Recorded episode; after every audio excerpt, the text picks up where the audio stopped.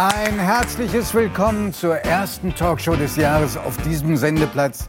Liebe Zuschauerinnen und Zuschauer. Ja, ein gesundes neues Jahr für Sie. Giovanni und ich freuen uns, dass wir auch in diesem Jahr Ihre Gastgeber sein dürfen. Und wir haben tolle Gäste zum Start. Unter Druck bin ich am besten, hat sie einmal gesagt. Das zeigte sie nicht nur auf dem Eis, das demonstriert sie auch jetzt, wenn es darum geht, als Unternehmerin für ihre Belange zu kämpfen. Schön, dass Sie da sind die Doppel-Olympiasiegerin Katharina Witt.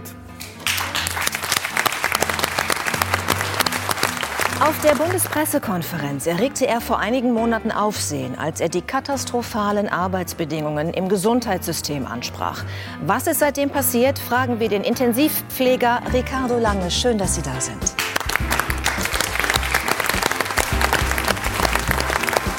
Eigentlich müssten die Bremer sauer auf ihn sein. Er schoss er doch vor einigen Jahren unseren Tatortkommissar Stedefreud. Wir sind aber nicht nachtragend und freuen uns außerordentlich, diesen Ausnahmekünstler heute Abend begrüßen zu dürfen. Herzlich willkommen, Philipp Hochmeier. Sie begrüßen Ihren Hund oder die Katze liebevoller als Ihren Partner oder die Partnerin, dann kann das auch nichts werden mit einer sinnlichen Sexualität. Wie es bei Ihnen zu Hause besser laufen kann, erzählt uns später die klinische Sexologin Katrin Hinrichs. Er ist gelernter Automobilkaufmann, steht seit mehr als 40 Jahren erfolgreich auf der Bühne und ist, wie die Taz einmal schrieb, ein Philosoph, gefangen im Körper eines Schlagersängers. Talkshows besucht er äußerst selten. Umso mehr freuen wir uns über den Besuch von Roland Kaiser. Und vom Kaiser zur Fachfrau, wenn es um royale Themen geht. 2022 wird gefeiert und zwar das Thronjubiläum dieser jungen Dame. Sage und schreibe 70 Jahre sitzt Queen Elizabeth auf dem britischen Thron. Ob das immer Last oder auch viel Freude war, erzählt uns jetzt die ARD-Adelsexpertin Leontine von Schmettow. Ja, und wir können hier direkt mit einem sehr, sehr aktuellen Thema einsteigen, liebe Zuschauerinnen und Zuschauer. Denn das Thronjubiläum der Queen wird gerade mehr als überschattet. Sogar die Tagesschau hat gestern darüber berichtet. Prince Andrew, der Sohn der Queen, hat seine militärischen Titel und Dienstgrade verloren, weil er eine Minderjährige sexuell missbraucht haben soll. Ihm droht in den USA ein Zivilprozess. Frau von Schmettow, äh, was steckt dahinter? Ja, er hat ja versucht, diesen Zivilprozess noch abzuwenden und es ist ihm nicht gelungen. Und ich glaube, die königliche Familie musste einfach die Reißleine ziehen und ihn sozusagen aus dem Inner Circle rauswerfen und sich ganz klar distanzieren. Er wird sich jetzt nicht mehr als Mitglied der königlichen Familie vor Gericht verantworten, sondern eben als Privatmann Andrew. Und das ist ein klares Zeichen, dass sie zumindest in seiner offiziellen Rolle nichts mehr mit ihm zu tun haben wollen. Können Sie uns noch mal kurz erklären, was da genau vorgefallen sein soll? Es handelt sich ja um mehrere Ereignisse, die schon 20 Jahre zurückliegen sollen. Ja, es wird ihm ja vorgeworfen, es ist eine Zivilklage, es wird ihm vorgeworfen, dass er mindestens dreimal eine Minderjährige sexuell missbraucht haben soll. Er streitet es ab. Es hat ein Interview gegeben, was er selber geführt hat ähm, mit der BBC und ähm, er hat sich aber bisher, ehrlich gesagt, nicht sehr gut dargestellt. Und man muss jetzt einfach abwarten, wie es weitergeht. Ich vermute, dass Sie versuchen werden, einen außergerichtlichen Vergleich zu schließen. Ähm, weil es kaum vorstellbar ist, dass ein Mitglied der königlichen Familie jetzt intime Details vor Gericht ausplaudern muss. Dazu wäre er ja gezwungen. Aber es ist natürlich so schade und so traurig für die Queen im Jahr ihres Thronjubiläums. Und man würde ihr ja wünschen, wahrscheinlich in ihrem letzten Lebensjahrzehnt, dass sie einfach. Äh, Wir sind einfach aber nicht sicher, das ist das Letzte. Nein, nein, nein, nein ich zögerte gerade so ein bisschen. Na, man kann sich, Entschuldigung, bei der Queen immer gar nicht vorstellen, dass sie irgendwann nicht nee. mehr da ist. Also, aber was man sich für sie wünscht, ist natürlich, dass sie all das, die Meriten, die sie über 70 Jahre eingefahren hat, dass sie die auch ein bisschen genießen kann. Und wer kommt dazwischen? Ihre eigenen Kinder und zerschlagenes Porzellan. Wenn es jetzt dazu kommen würde, dass Prince Andrew tatsächlich äh, angeklagt wird und für schuldig befinden, befunden wird und dann im Gefängnis landet. Das wäre ein einmaliger Vorgang, oder? Ja, das hat es noch nicht gegeben und äh, ich kann es mir auch nicht ganz vorstellen. Ich glaube, dass äh, es anders kommen wird. Aber ich meine, es ist ja schon schlimm genug, dass ein Mitglied der königlichen Familie äh, angeklagt ist und dass dieser Verdacht in der Öffentlichkeit steht. Und was wir ja wissen, er war mit dem verurteilten Sexualstraftäter Jeffrey Epstein befreundet. Der hat sich ja 2019 dann das Leben genommen in, im Gefängnis. Schon das hat ja leider kein gutes Licht auf ihn geworfen. Und das ist der Lieblingssohn der Queen. Und das ist, muss ihr im Herzen leid tun. Denn äh, auf der einen Seite ist sie ja auch immer Mutter die ihren Sohn liebt. Und auf der anderen Seite ist sie die Queen, die sich vor die Institution Monarchie stellen muss und sehen muss, dass die Monarchie auch in der nächsten Generation noch weiter existiert. Was glauben Sie denn, wie wird sie da reagiert haben, als sie von diesen Vorwürfen erfahren hat? Ähm, ist das so ein Moment, wo sie auch mal wirkliche Emotionen zeigt, Wut, Enttäuschung, wo sie vielleicht auch mal weint vor Wut? Oder bleibt sie da voller Kontenance und nippt an ihrer Teetasse mit steifer Oberlippe? Ja, das ist vielleicht das Bild, was wir haben. Ähm, ich glaube, es sind zwei Seelen in ihrer Brust. Sie ist die Mutter und ähm, ich glaube, dass ihr das jetzt extrem weh tut, auch diese sehr harschen Konsequenzen ziehen zu müssen. Aber ich glaube, wenn sie abwägt zwischen der Rolle als Königin und der Monarchie und der Familie und dem Familienmitglied, den eigenen Sohn, dann wird sie immer die Monarchie an erste Stelle stellen, noch vor die Familie. Das hat sie ihr Leben lang getan und äh, auch wenn ihr das schwerfällt, das ist ein, ein ganz klarer Entscheid für den Bestand der Monarchie. Das ist das Wichtigste für sie. 70 Jahre Thronjubiläum, eine unglaubliche Zeit, eine unglaubliche Konstante. Und ausgerechnet in diesem äh, Jubiläumsjahr hat sie diese beiden Skandale, also einmal Prince Andrew und dann ist ja auch der Maxit, ja, also der Auszug quasi von Harry und Meghan äh, in die USA, das Verlassen des Königshauses, ja letztlich auch ein Skandal, mit dem sie jetzt zu kämpfen hatten. Ne?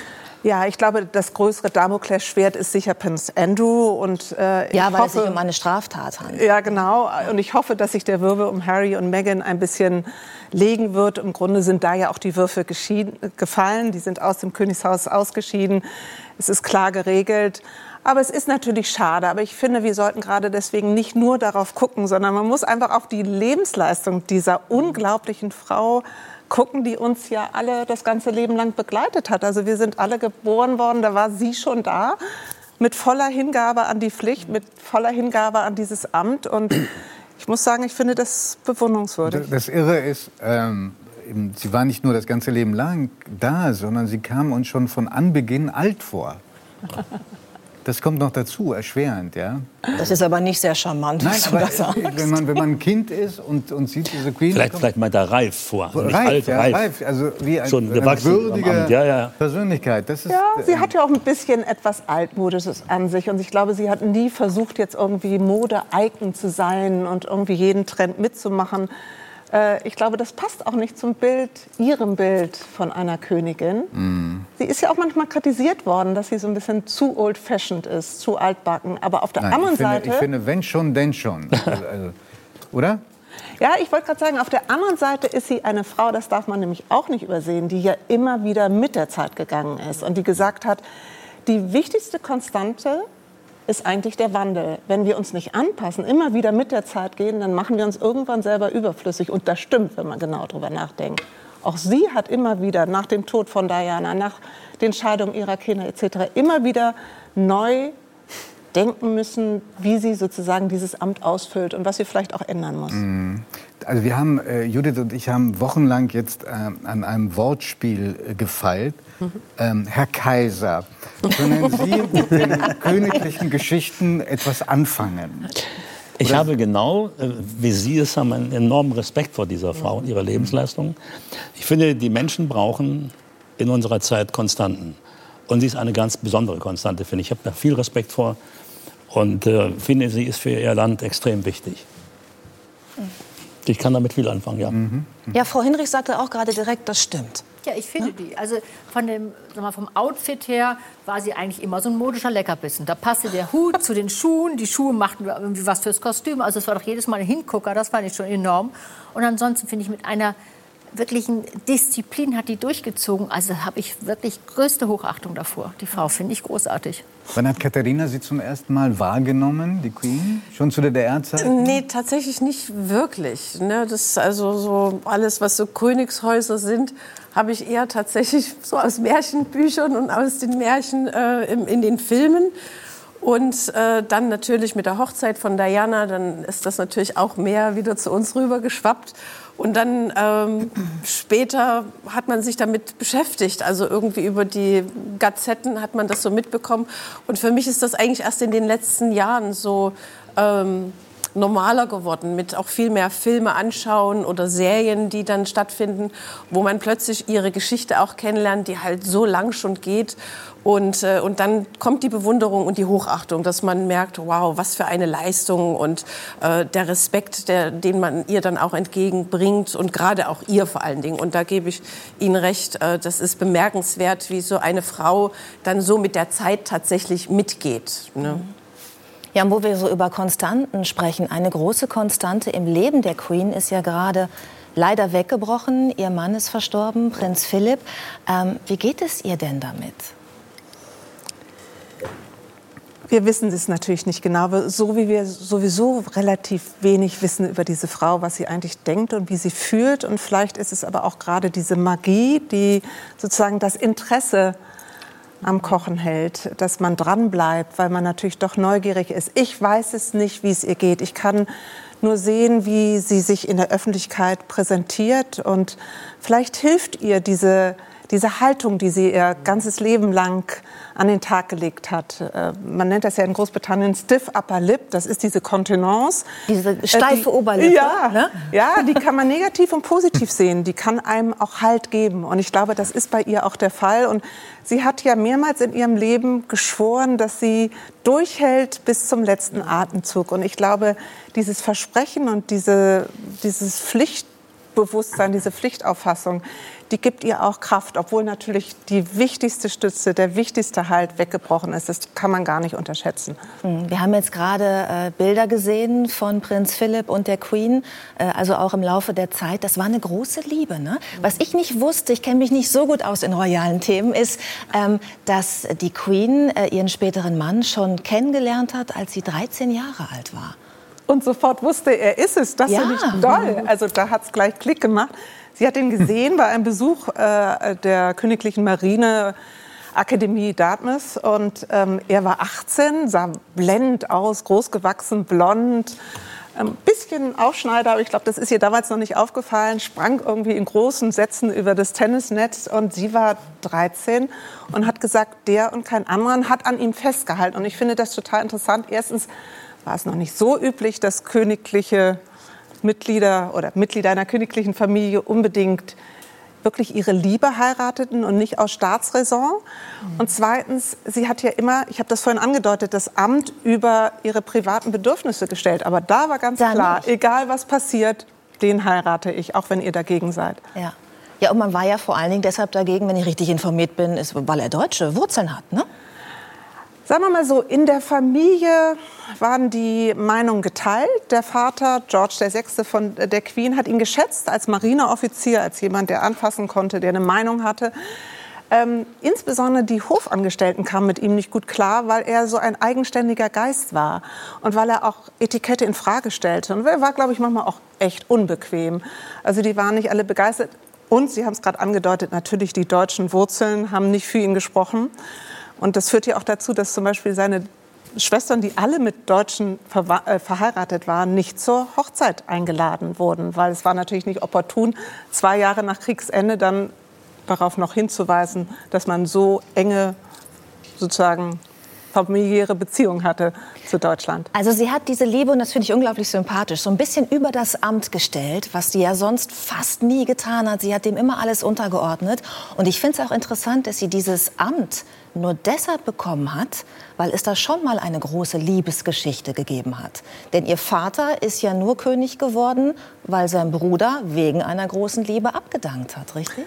Ja, aber ich glaube, das hat sie nicht so positiv in Erinnerung, wie Sie das gerade schildern, sondern das hat sie, glaube ich, Ich finde das unglaublich romantisch. Darf ich das mal so sagen? Ja, die Queen fand es nicht romantisch. Die war, glaube ich, eher sauer, weil ich glaube, das ist eher ein Trauma, weil sie gesagt hat, ähm, Nein, also er hätte die, die eigenen Bedürfnisse zurückstellen müssen.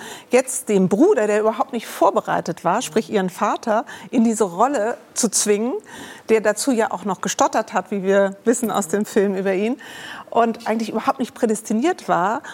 Das hat sie, glaube ich, nicht gut gefunden. Und sie war auch nicht unbedingt von Anfang an begeistert, dass sie jetzt dann die übernächste Königin sein würde. Ja, als der Vater starb, war sie meines Wissens 25 Jahre alt. Ne? Damals äh, junge Mutter, zweifache Mutter. War sie dieser Aufgabe überhaupt gewachsen? Sie konnte zu diesem Zeitpunkt ja gar nicht wissen, dass sie mal die Königin sein würde. Ne?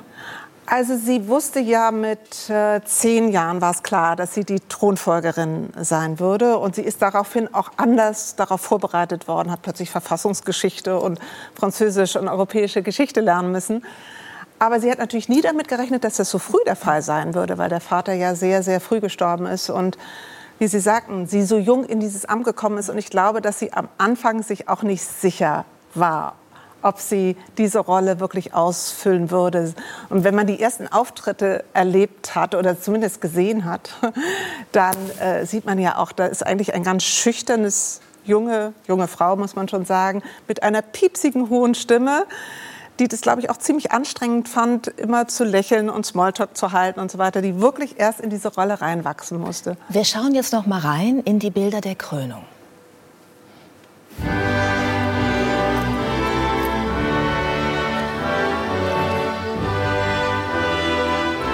Das da oben ist, glaube ich, Charles gewesen, ne? Auf dem Balkon. Genau. Der durfte Mögen Sie ein bisschen erklären, wen wir da sehen? Das oh, das war, Prinz das war Philipp haben wir gerade eben als gesehen. schneidiger junger Mann. Genau. Ja, sie guckt nicht so richtig glücklich, ne? Nein, aber das ist auch Sie kennen sie äh, besser. eine aber- sehr, sehr schwere Krone, die sie da gerade tragen muss. Über ein Kilo schwer, hat sie lange geübt. Und das ist natürlich eine lange, anstrengende Prozedur gewesen. Ähm, und man muss ja auch sagen, das sind Bilder jetzt aus 1953. Das war schon anderthalb Jahre, nachdem sie Königin geworden ist, weil es hat natürlich lange gedauert, auch das vorzubereiten. Tausende von Menschen sind nach London geströmt, alle europäischen Staatsoberhäupter und darüber hinaus natürlich auch aus dem Commonwealth sind dorthin gekommen, um bei der Krönung anwesend zu sein.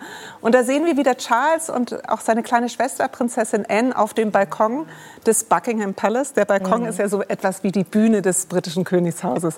Alles Wichtige findet dort statt.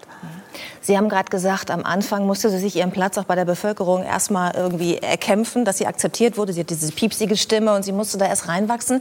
Jetzt ist sie ja eine echte Identifikationsfigur, oder? Ich habe das Gefühl, äh, wie gesagt, ich kenne mich nicht so gut aus, aber Charles und Camilla wurden ja lange Zeit belächelt. Da gab es dann immer irgendwelche Bildwitze, ja, gerade zu Camilla. Aber irgendwie, jetzt hat es irgendwie, alle feiern das Königshaus und alle sind so beliebt wie nie. Das ist zumindest mein Eindruck. Ja, auf jeden Fall, was die Königin anbetrifft, weil man natürlich auch, Sie haben das angedeutet, einen großen Respekt hat dafür, dass sie so lange so gut durchgehalten hat. Und sie ist noch mehr als eine Konstante. Sie ist ja auch eine Symbolfigur, eine Symbolfigur für dieses Land, für die Geschichte dieses Landes, die Größe und die Bedeutung. Und wenn man ein bisschen auf die Queen stolz ist, ist man auch auf sich und das eigene Land stolz. Das ist ja wie, wie die eigene Familie, zu der man ich würde, dazugehört. ich würde gerne, weil wir hier Philipp Bruchmeier sitzen haben, der viel Dramen schon gespielt haben, fragen, ob die Queen und ihr, ihre engste Familie eines richtigen Dramas würdig sind heute. ob sie eines richtigen Dramas würdig sind. Ja. Es Das gab ja diese tolle Serie es geht- The Crown. Ja, es hat man das Drama ja gesehen, also das in allen, in allen Facetten. Also es ist sicher ein guter Nährboden für tolle Geschichten. Und vor allem, weil es noch äh, aktuell ist und nicht vergangene Zeit. Also Schiller hat ja Dramen über Könige geschrieben, die schon tot waren, aber jetzt haben wir Dramen mit Königen, die leben. Spannend. Und bestrickt Sie das, was Sie hören über die Familie? Lesen Sie das selber? Verfolgen Sie das selber? Ja, ja. ich kriege das lieber von Netflix vorbereitet. Also. veredelt, Ja, genau. veredelt Netflix. Und glauben auch alles eins zu eins. Nein, aber ich lasse mich gerne entertainen und kann mir vorstellen, die leben noch und es ist dann spannend, aber, aber Ja. ich lese mich da jetzt nicht ein, das ist mir zu kompliziert. Ist übrigens aber auch eine sehr gut gemachte Serie. Ich auch. Und äh, derjenige, der das historisch begleitet hat, ich kenne ihn gut, Robert Lacey, ist ein sehr seriöser Historiker. Und ich bin erstaunt, wie dicht sie wirklich an der Wahrheit geblieben sind bei dieser Serie. Sie meinen The Crown? Ja. Ja? Mhm. ja. Ähm, das Thronjubiläum steht ja jetzt an. Ne? Mögen Sie uns da mal kurz skizzieren, ähm, was uns da erwartet? Wahrscheinlich wieder ellenlange TV-Berichterstattung, Sonderprogrammierung. Wie feiert die Queen dieses 70. Thronjubiläum? Also sie feiert im Grunde das ganze Jahr durch, aber der Höhepunkt wird im Sommer sein, in der Hoffnung, dass das Wetter dann besser ist. Und zwar im Juni. Und es gibt dann wie immer, wie jedes Jahr, die Geburtstagsparade der Queen. Trooping the Colour ist dann ein bisschen vorgezogen an einem Donnerstag als Auftakt zu einem verlängerten Wochenende. Die Briten haben alle frei und es gibt einen Dankgottesdienst in St. Paul's Cathedral. Ein großes Konzert mit internationalen Stars vor dem Buckingham Palace und sozusagen Picknicks im ganzen Land. In allen Städten, in allen Orten Großbritanniens setzt man sich an lange Tische und picknickt zusammen. Die Briten wissen das jetzt zu feiern. Also es ist egal, ob sie jetzt in London sind oder nicht, sondern sie sind stolz auf sich und dieses Königshaus. Und das bedeutet für Sie wahrscheinlich auch ne? Überstunden, oder? Jetzt sind Sie gefragt als Ich mache das Expertin. ja gern. Also ich würde es auch machen, wenn es irgendwie nicht mein Job wäre, glaube ich. Ähm, also mir macht es Spaß. Letzte Frage, weil Sie ja auch aus einem traditionsreichen Adelsgeschlecht äh, kommen. Sind Sie froh, dass Sie nicht Mitglied der royalen Familie sind?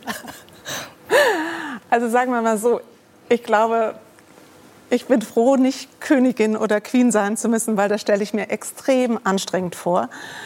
Aber ich könnte mir vorstellen, so Vetter oder Cousine zweiten, dritten Grades, dass man so ein bisschen zum Inner Circle gehört. bisschen mehr mitkriegt. Genau, Ja. hinter die Kulissen schauen kann und dabei sein kann, ohne zu viel Pflichten zu haben und ständig in der Öffentlichkeit zu sein und ständig kritisiert zu werden. Also besser forschen, noch näher dran sein Ja, an der Quelle. genau. Aber diesen Blick hinter die Kulissen haben Sie uns hier heute schon ermöglicht. Vielen Dank für den Besuch bei uns, Leontine von Schmetto. Danke. Sehr gerne. Äh, Sie glauben gar nicht, Katharina, wie oft ich im Zusammenhang mit Ihnen in den Berichten das Wort Eiskunstlauf Prinzessin gelesen habe. Das, darüber gehen wir jetzt schnell hinweg. Kaum Eine Prinzessin ist doch eher eine Anwärterin, ne? Äh, Eben, ist auch noch nicht, ist, ist auch zu wenig. Sie haben Genau. Königin, würden Sie sagen, ist angemessen. Ne? Ähm, und, und lassen Sie uns gleich einen großen Sprung machen. Wir reden bestimmt noch über die, die Zeit, in der Sie auf dem Eis standen. Aber mir ist aufgefallen, dass Sie vor einigen Monaten in einer äh, Zeitung ähm, sich vorgestellt haben, ähm, wie es wäre, wenn man ein neues Ministerium einführen würde, jetzt aus Anlass äh, der neuen Regierungs, also der Regierungsbildung der neuen. Und Sie haben sich vorgestellt, es wäre toll, wenn es ein Hoffnungsministerium gäbe. Ja. Was wäre denn eine der ersten Maßnahmen, die ein Hoffnungsminister oder eine Hoffnungsministerin einführen müsste? Naja, es wurden ja mehrere Persönlichkeiten gefragt, was man sich denn vorstellen könnte. Als erstes habe ich mir natürlich vorgestellt, wir müssten ein Sportministerium haben, weil zur Gesundheit gehört einfach Sport. Untergeordnet jetzt. Genau, und dann dachte ich aber, okay, wir durften ja spinnen, wir durften mehr träumen. Genau. Und deswegen habe ich gedacht, ich fände eigentlich ein Ministerium für Hoffnung in Klammern und Vernunft, ganz gut, weil wir während der Pandemie einfach gemerkt haben, oder ich zumindest das Gefühl hatte, dass ähm, viele Entscheidungen getroffen wurden, die natürlich getroffen werden mussten. Aber mir hat manchmal gefehlt, das mehr zu hinterfragen. Also dass gerade die Politik Entscheidungen trifft, um es vielleicht der Masse und den meisten Menschen richtig zu machen, äh, richtig ähm, Recht zu machen. recht zu machen.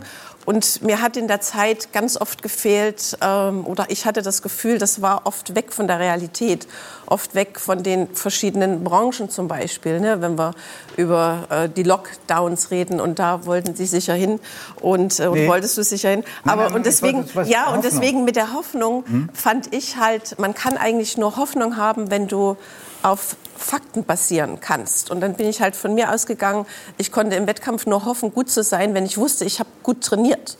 Und deswegen finde ich das halt so wichtig, äh, gerade auch wenn man Entscheidungen trifft in der Politik, auf die Fakten zu hören, also auf die Virologen und auf die Wissenschaft. Und das, das fand ich halt so wichtig. Und auf den vernünftigen Menschenverstand. Das fehlte mir manchmal, dass man sozusagen die Menschen mehr einbindet, die mit, äh, mit sehr viel ähm, Würden Sie sich Verantwortungsbewusstsein eine, eine, eine konkrete ja, Maßnahme zu benennen, die Sie gerne eingeführt hätten?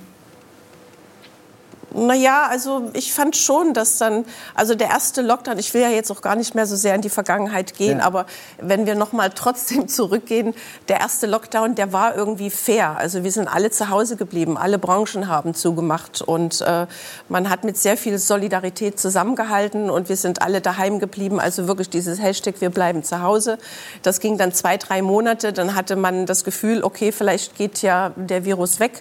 Dann hat man gemerkt, einfach die Politik hat wirklich wirklich verschlafen. Also ich möchte nicht weiter drauf rumkloppen, aber wir rennen ja doch immer den Ergebnissen hinterher. Mhm. Und dann kam der nächste Lockdown, Oktober, November. Und dann fand ich schon an, dass es sehr differenzierter entschieden wurde. Und nun komme ich natürlich, ich bin ehemalige Leistungssportlerin.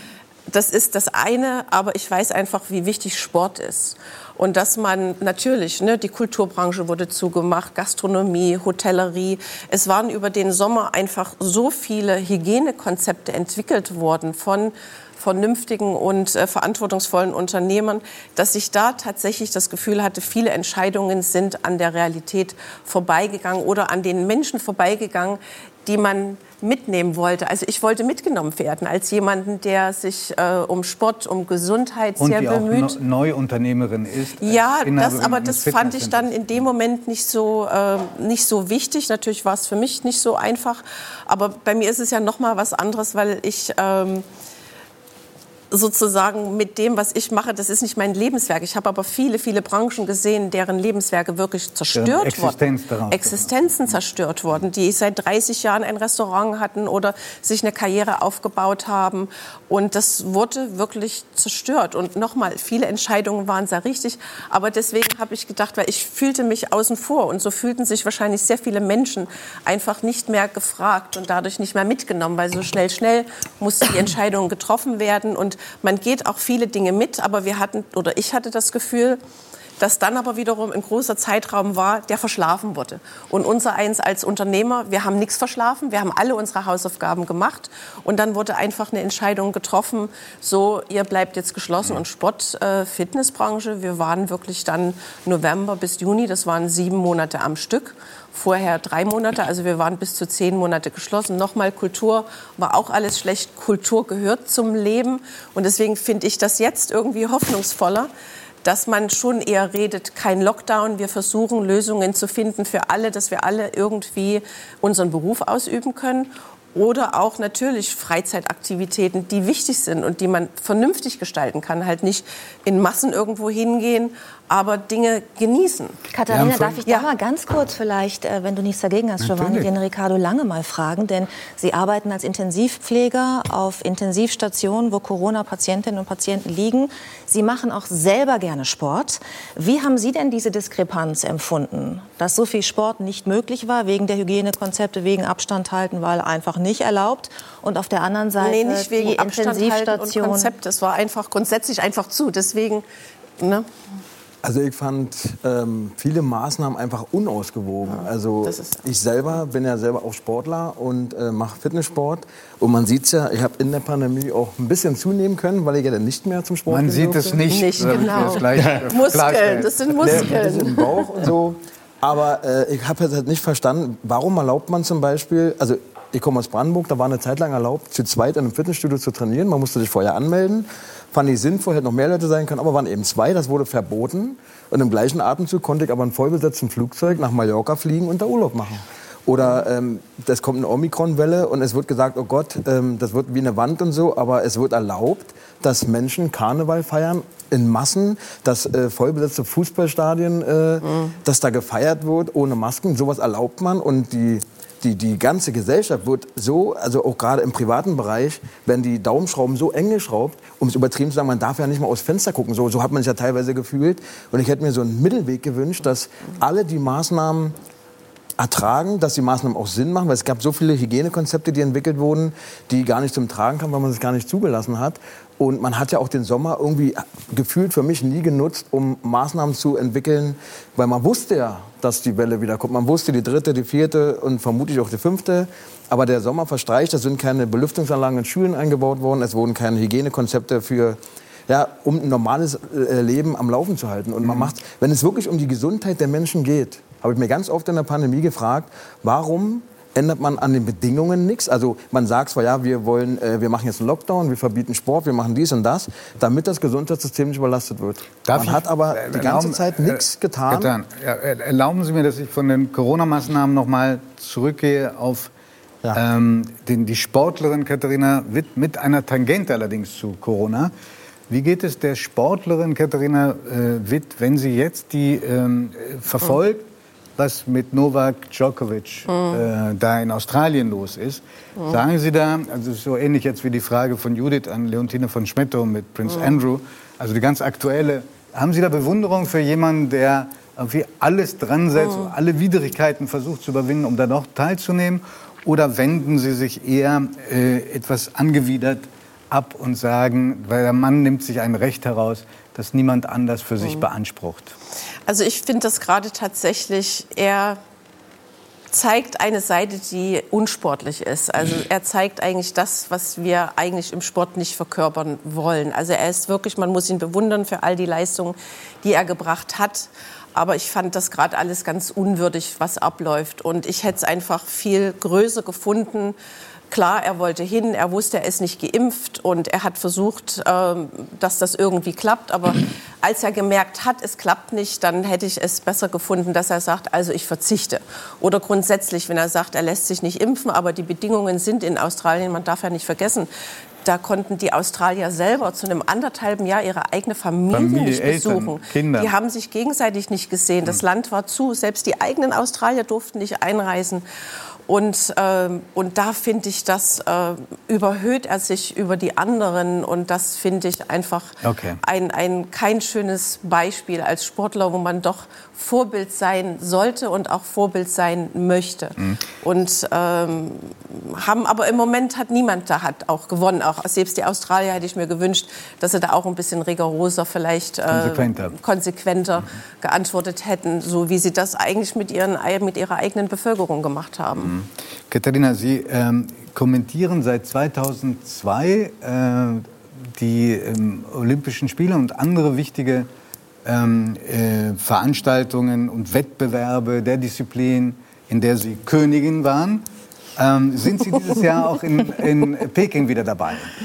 Also ich bin immer so als Expertin dabei, als Eislauf-Expertin, so wie das sehr schön in der ARD und auch im ZDF immer gemacht wird, dass ehemalige Athleten, Leistungssportler mit eingebunden werden, um einfach aus eigener Erfahrung zu erzählen. Und das, das mögen auch die Zuschauer sehr und man ist sehr nah ja auch noch am Sport dran. Und das hat mir auch immer sehr viel Freude bereitet.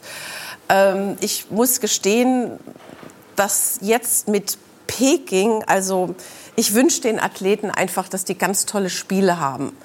Ähm, ich bin eigentlich ganz froh, dass entschieden wurde, dass wir in Deutschland bleiben. Also das Sportstudio, das wird ein gemeinsames Studio sein. Das ist eine, eine Vorsichtsmaßnahme, damit Sie sich nicht anstecken, oder ist das eine Sparmaßnahme? Eine äh, nein, also die ARD und ZDF, die werden ein gemeinsames Sportstudio haben. Ich werde halt auch als Expertin da sein. Leider haben wir im Eiskunstlaufen niemanden mehr. Also ist meine Expertenrunde äh, auch nur auf einen Tag geschrumpft. Also so viel zum Expertentum des Eiskunstlaufens. Da ist leider nicht Ein mehr so viel übrig. Ein Gastauftritt habe ich tatsächlich in diesem Jahr. Und ähm, nein, es, wurde, es war schwierig für die Fernsehsender tatsächlich zu schauen, wo können wir das Studio hinsetzen. Da gibt es natürlich jetzt sehr strenge Maßnahmen in Peking, kann man auch verstehen. Ähm, aber es ist schwierig, ne, weil es sollen dann verschiedene Cluster geben, so dass wenn du in einem Cluster bist, kommst du nicht in ein anderes rein. Also entweder ein Studio in den Bergen oder in der Stadt, die Athleten für sich. ist auch ist irgendwie richtig, aus, dass ähm, ja, ich glaube, es war dann so schwierig, mit das alles organisatorisch hinzubekommen, dass man entschieden hat, man ist in Mainz. Ich finde es ganz schön, dass ich sozusagen nicht entscheiden muss, fliege ich oder fliege ich nicht, weil so kann ich nach Mainz mit dem Auto fahren. Und, ähm, und aber man merkt schon schön. eine große ja, ja, Winterspiele in Mainz. Ähm, aber ich glaube, wir müssen ähm, unseren Athleten extrem den Rücken stärken, ne? weil für die ist das eh schwer genug. Klar unter den Bedingungen hinzufliegen. Viele haben jetzt schon Angst, in den Flieger zu steigen, womöglich positiv auszusteigen, dass irgendwas passiert. Und dann in ich glaube, die Bedingungen dort vor Ort in Quarantäne sind nicht so der Knaller. Hm. Und äh, im Grunde genommen fahren sie dahin, um ihre Leistung abzurufen. Also und das ist hm. auch wichtig. Ne? Mhm. Aber es ist natürlich nicht dasselbe in einem, in einem olympischen Dorf zu sein, wo die Welt zusammenkommt, die Jugend zusammenkommt, sich alle treffen und vor allen Dingen auch das Publikum. Natürlich. Also die wissen noch nicht genau, ob Publikum dabei sein kann. Wenn, wird es nur ein chinesisches Publikum sein. Aber das ist für die Sportler eigentlich so wichtig, dass Publikum da ist. Natürlich, du bist dann im Tunnel, das ist dann wie die Königin, die einfach ihre Disziplin hat. So haben natürlich die Athleten auch ihre Disziplin und sagen sich, ich habe mein ganzes Leben dafür trainiert und da fahre ich hin und muss funktionieren. Ne? Und die Bedingungen, das ist dann das Faire, die haben ja jede, jeder. Sie also haben, auch der Sie haben Konkurrent. das dreimal erlebt, dabei ja. zu sein bei den Olympischen Als Spielen. Als Eisläuferin, ja. Jawohl. Als Eisläuferin, ja. zweimal mit äh, Olympiagold.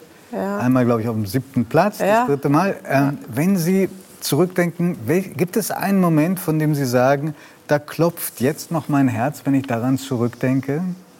Ach, das ist jeder Moment bei Olympia tatsächlich, weil die, das ist einfach so besonders. Das war natürlich mein großes Glück, dass ich das dreimal erleben durfte. Manche Sportler erleben es vielleicht nur einmal, nun habe ich nur auch noch zweimal gewinnen können. Und ich glaube, das dritte Mal war tatsächlich noch mal was ganz Besonderes, weil ich zum ersten Mal meine Familie live dabei haben konnte. Das war, das war dann 94 in Lillehammer. In Lillehammer. Mhm. Ähm, ich wusste, ich kann auch nicht gewinnen, bin ein bisschen leichter reingegangen, hatte nicht so den Druck, aber hatte natürlich den Druck, weil ich wollte zeigen, dass ich trotzdem noch dazugehöre. Und dann war natürlich, es war schwierig mit Tickets, dass man Tickets bekommt in der Halle.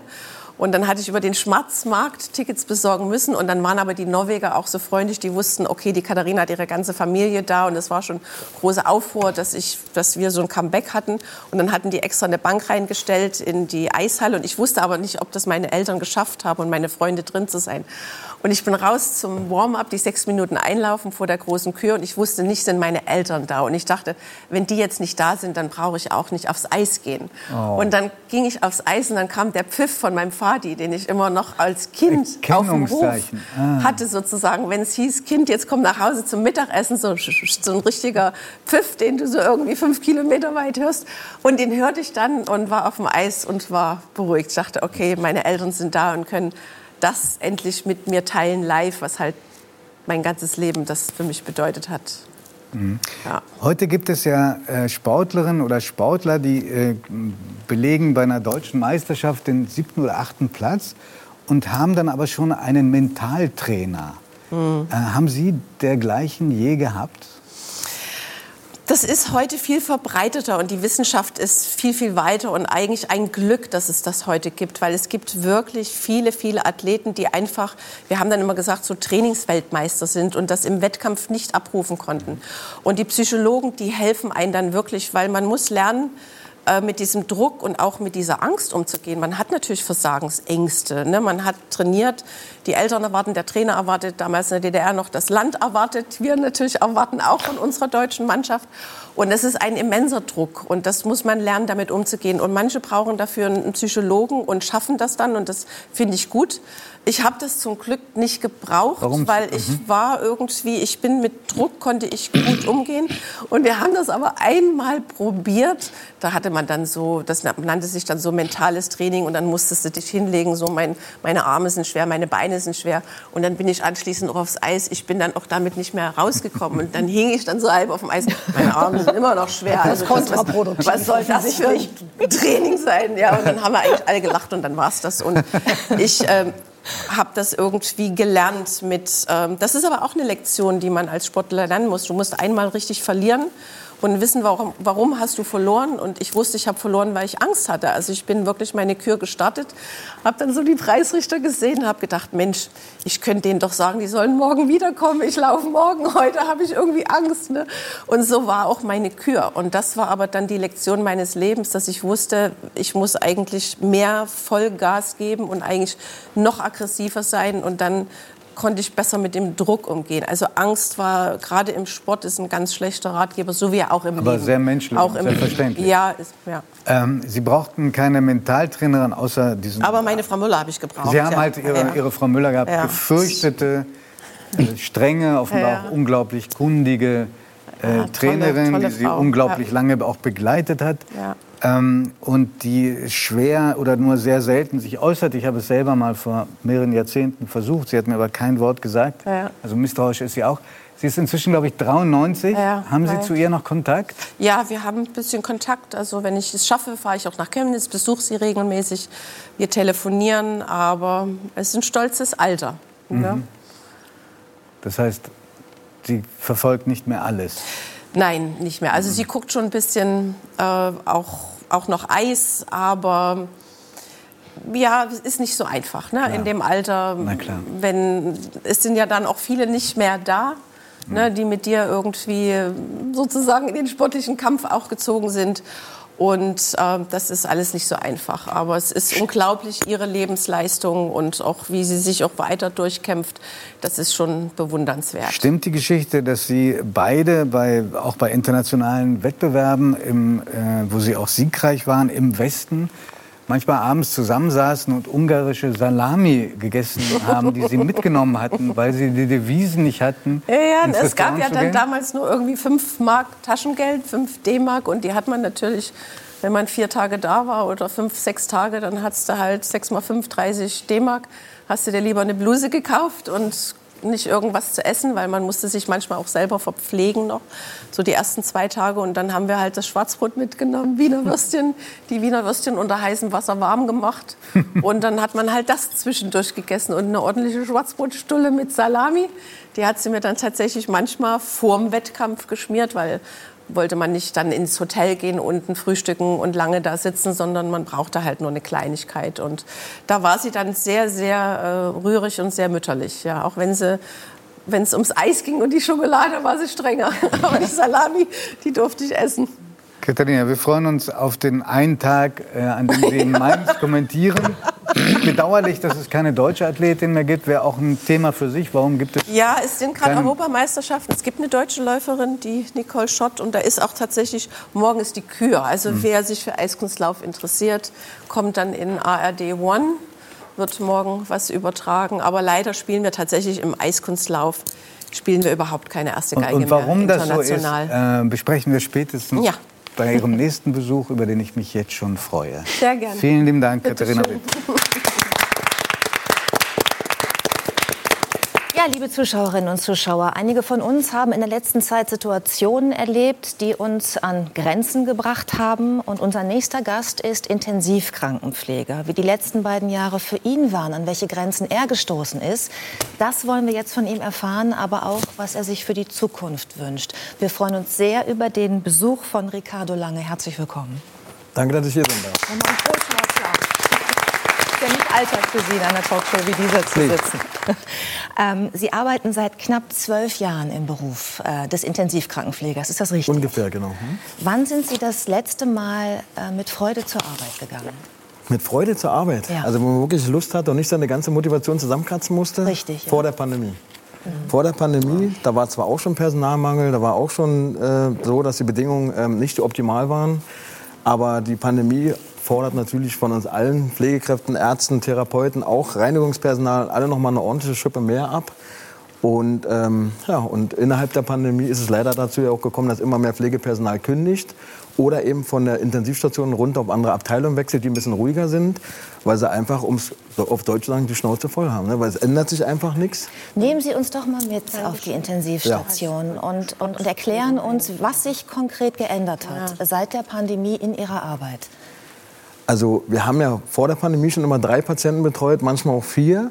Und eigentlich soll man nur, Nur zwei, zwei, betreuen genau. als Intensivkrankenpfleger. Ganz genau. Also das klingt immer nicht so viel, aber man darf nicht vergessen, die Patienten sind hochgradig instabil in ihrer Gesundheit und im Kreislauf und so weiter. Die haben Beatmungsgeräte zu laufen, die haben Dialysen zu laufen, die haben Medikamente, die wirklich permanent laufen müssen, sonst stirbt der Patient. Also ein Patient, der so schwer krank ist, der hat nicht, da ist die Herzleistung nicht mehr so, dass sie ausreichenden Blutdruck produzieren kann. Und da gibt es Medikamente, die das Herz quasi vereinfacht gesagt unterstützen.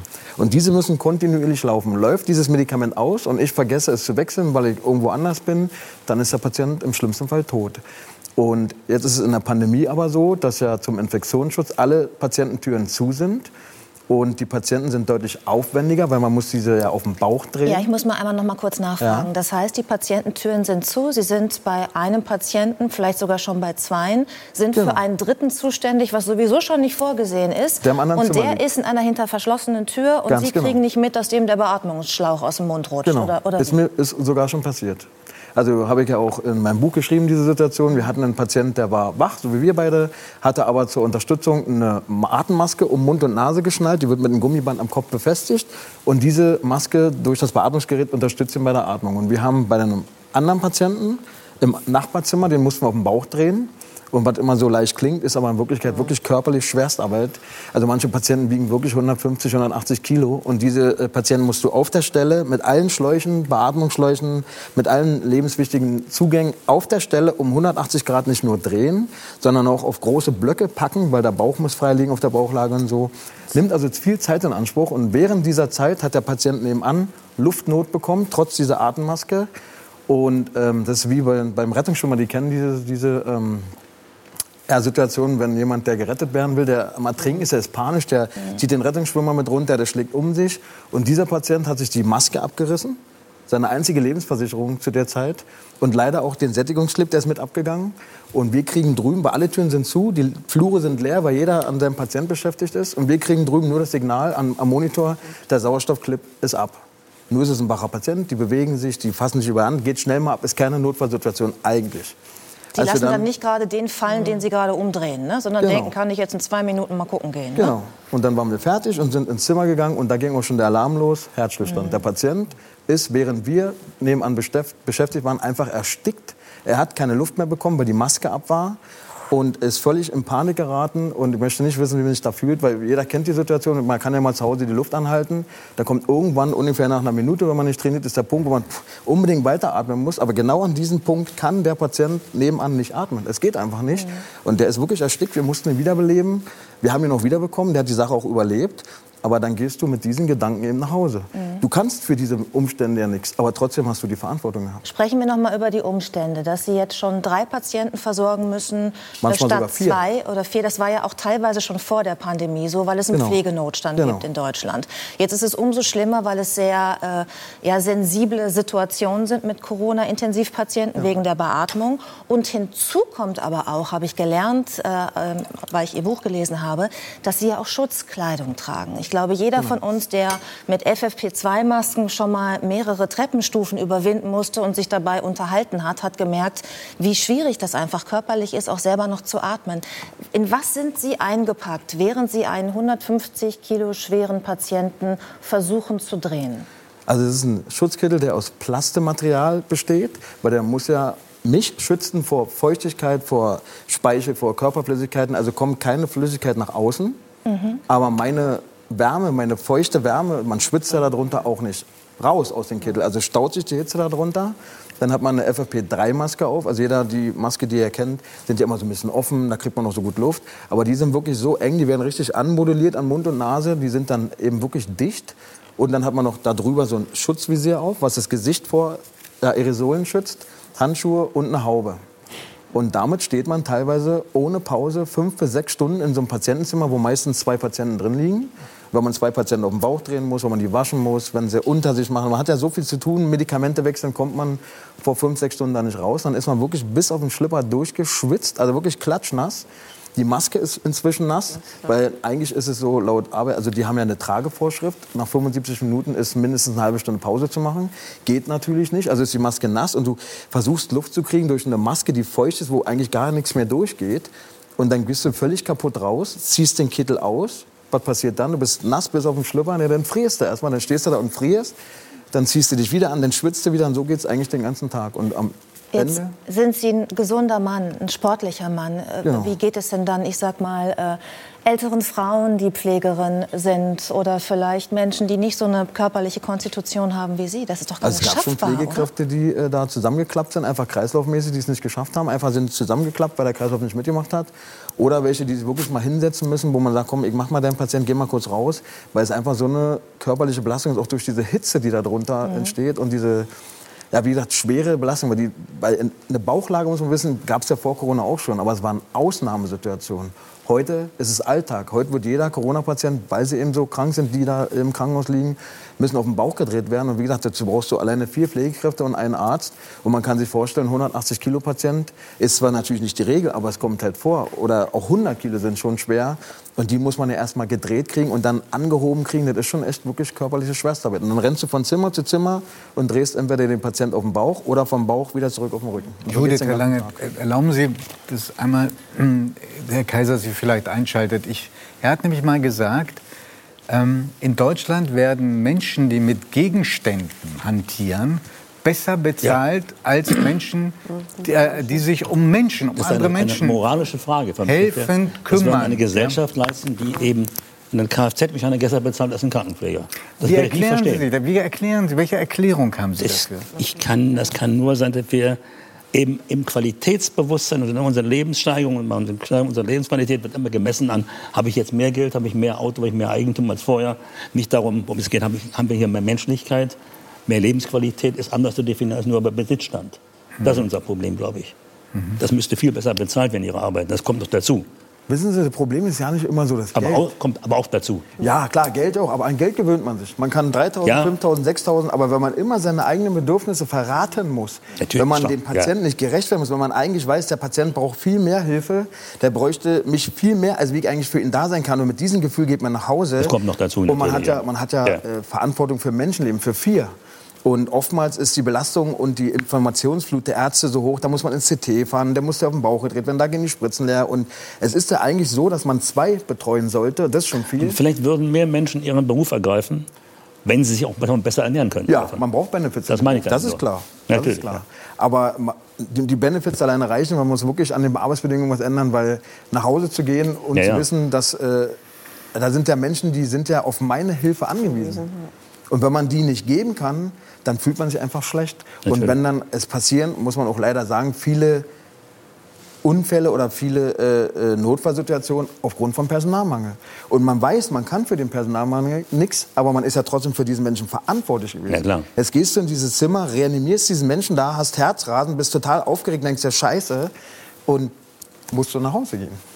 Und diese Situation, die Sie schildern, die ja auch vor Corona sich schon angedeutet hat, äh, was würden Sie sagen, um, um wie viel Prozent oder um, um welchen Anteil ist die durch Corona noch extremer geworden?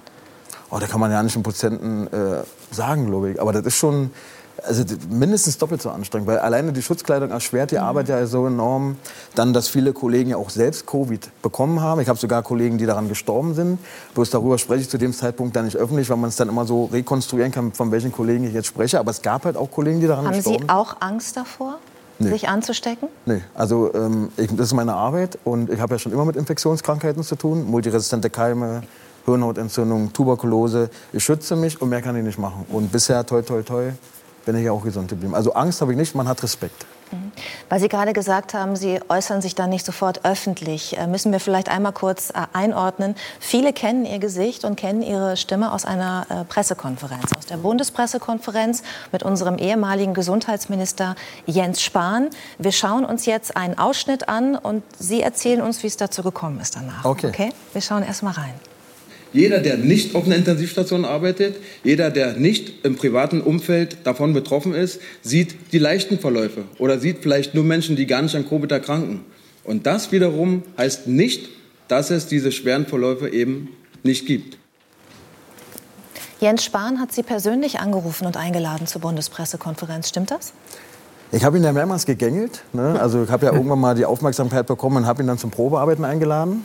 In meiner Kolumne damals hat er nie darauf reagiert. Ich habe dann mehrmals angerufen, E-Mails geschrieben. Und irgendwann war die Situation mit den Schauspielern, mit den ähm, Josef Liefers und so. Und den hat er gleich ein Gesprächsangebot gemacht. Und habe gedacht, hm, so okay, so läuft das also. Habe in meiner Kolumne wieder geschrieben, also man muss halt nur prominent sein und laut schreien, dann kommt Herr Spahn noch auf einen zu. Und drei Tage später kam dann die E-Mail, da hat mich dann die Bundes, also das Bundesministerium angeschrieben, ob ich äh, da bei der, bei der Bundespressekonferenz mitmachen würde. Und dann meinte ich ja. Und am nächsten Tag rief mich dann so eine junge Frau an. Da bin ich gerade frisch aus der Dusche gekommen. Und nach dem Nachtdienst noch völlig müde. Ja, hallo. Ja, in fünf Minuten ruft sich Herr Spahn mal an. Da dachte ich, verarschen mich doch jetzt. Herr Spahn, mich persönlich, habe erst das eine Verwechslung. Dann und Sie dachten, gut, dass es keine Videokonferenz ist, wenn Sie ja, gerade aus der Dusche ich kamen? ich saß, also im Buch steht es nicht drin, aber ich saß wirklich äh, so wie Adam und Eva mich schufen, in meinem Wohnzimmer und habe dann äh, mit ihm telefoniert, weil er hat ja sofort angerufen, weil er ja nicht die Zeit gehabt. Und da die Nummer nicht angezeigt wurde, dachte ich, es ist bestimmt Herr Spahn. Dann hat er angerufen und gesagt, ja, hallo Herr Spahn. Und er war völlig, ja, wo haben Sie denn das jetzt erkannt? Er sagte, ist ja egal, aber Sie sollten ja eigentlich schon vor einem Jahr anrufen.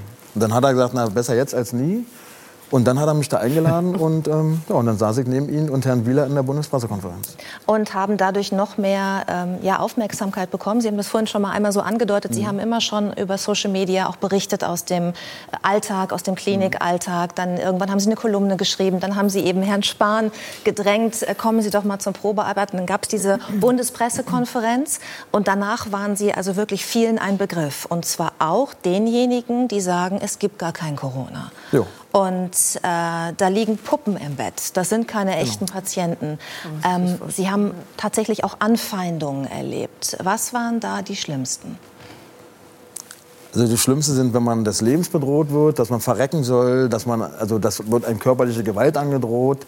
Aber mittlerweile sehe ich das sehr entspannt. Ich Aber mit welchem Argument, wenn ich danach fragen darf? also Sie helfen ja Menschen, nee, nee, nee, weil, weil Sie lügen angeblich oder, oder warum? Na, weil es Corona nicht gibt. Und ich werde von Frau Merkel bezahlt und von der Bundesregierung bezahlt. Hier jetzt Lügen zu erzählen über genau, den Klinikalltag. Ich sitze heute quasi wir ja von euch bezahlt. Unglaublich. Ja. Von euch bezahlt, damit ich erzähle, dass es Corona gibt, obwohl es eigentlich nicht gibt. Ja. Ja.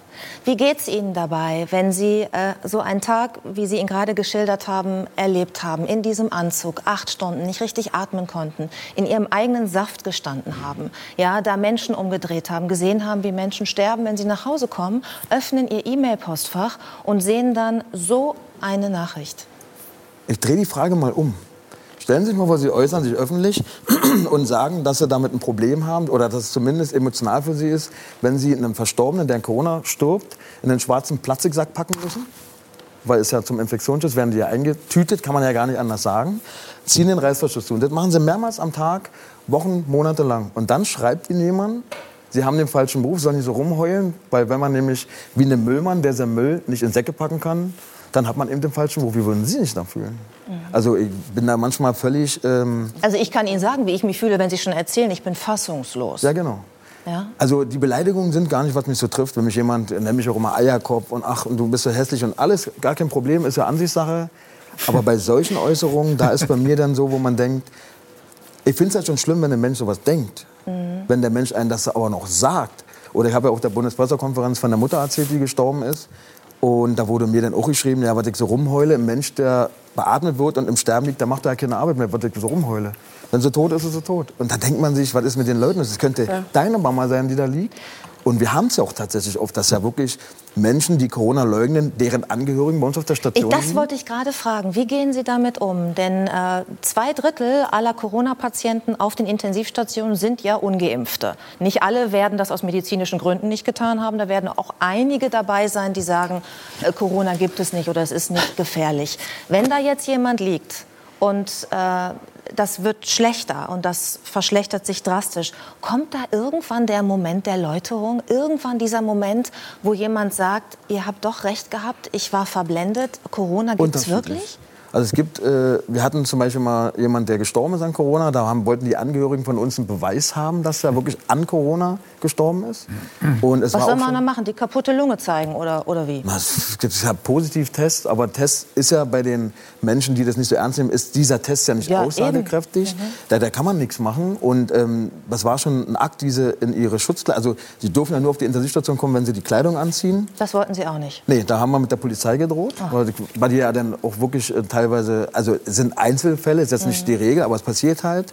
Und dann durften Was sind das für Menschen, Herr Lange? Können, kann man die typisieren? Kommen die aus allen äh, Bevölkerungsgruppen oder ist das nee, ein bestimmter, nee, also, bestimmter Typus? Also, um es klar zu sagen, im Internet feinden mich Leute an, ähm, egal was man schreibt, also man muss ja nicht mal über die Impfung reden. Ich bin so jemand, der hält sich aus dem Impfthema so komplett raus, weil ich kein Impfexperte bin. Das sollen Ärzte machen, weil ist eine medizinisch wirksame Substanz. Und ich als Krankenpfleger habe darüber einfach nicht aufzuklären. Das ist nicht meine Aufgabe. Aber egal, was ich schreibe, kommen dann ja ihr in eure Impfung. Also das sind immer die gleiche Art von Leute, die irgendeinen Frust, irgendeine gewisse Abneigung etwas haben. Und dann guckt man sich die Profile ja auch mal an. Und entweder sind es Leute, die AfD-Inhalte teilen, das muss man leider so sagen, oder eben so eine ähm, Videos von gewissen Verschwörungsleuten. Äh, ja, also es ist immer eine gewisse Gruppe von Menschen wahrscheinlich im Internet, aber so auf den Stationen sind es wirklich die unterschiedlichsten Leute. Mhm. Was wünschen Sie sich denn äh, für die Zukunft? Sie haben ja einerseits gesagt, es gibt Nachwuchsprobleme, immer mehr Intensivpflegekräfte, die auch schon eigentlich ausgebildet sind, verlassen die Station, gehen auf Stationen, wo es weniger druckvoll zugeht, weniger äh, stressig ist. Äh, andererseits höre ich bei Ihnen raus, dass Sie eine große Leidenschaft auch haben für Ihren Beruf. Also können Sie allen Ernstes jungen Menschen empfehlen, diesen Beruf zu ergreifen, nach all dem, was Sie uns jetzt hier geschildert haben? Ja, unbedingt. Der Beruf an sich ist ja der, für mich persönlich, kann ich nur für mich sprechen, der beste Beruf, den es gibt. Weil äh, man kann Menschen helfen und wenn man mal einen Menschen zurück ins Leben geholt hat durch eine Reanimation, die auch teilweise mal eine Stunde oder anderthalb Stunden dauern kann, dann ist es einfach ein gutes und befriedigendes Gefühl. Man hat einfach Menschen ja, geholfen und ähm, beigestanden in einer Situation, wo er wirklich äh, Hilfe brauchte. Aber äh, damit es wieder besser werden kann, so wie es sein sollte, brauchen wir mehr Personal. Und jeder, der Lust hat und jeder, der mit dem Gedanken spielt, den kann ich wirklich nur ins Herz legen. Kommt in die Klinik, bewerbt euch, macht eine Ausbildung. Es gibt so viele Stationen, die euch brauchen. Es gibt Rettungsstellen, es gibt Gynäkologiestationen, es gibt ja, Onkologien. Also jede äh, Abteilung hat ja Personalmangel.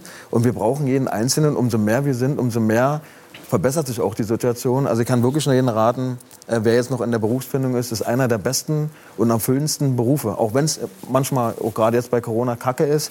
Aber da kommen ja auch wieder andere Zeiten. Hm. Also. Vielen Dank für diesen beeindruckenden Bericht. Große Ehre, dass wir hier Philipp Hochmeier haben, einer der ganz, ganz großen Schauspieler im deutschsprachigen Raum. Äh, Menschen, die äh, dich äh, besser kennen, als ich es tue, sagen, äh, du bist jemand, dem das Nomadenleben durchaus liegt.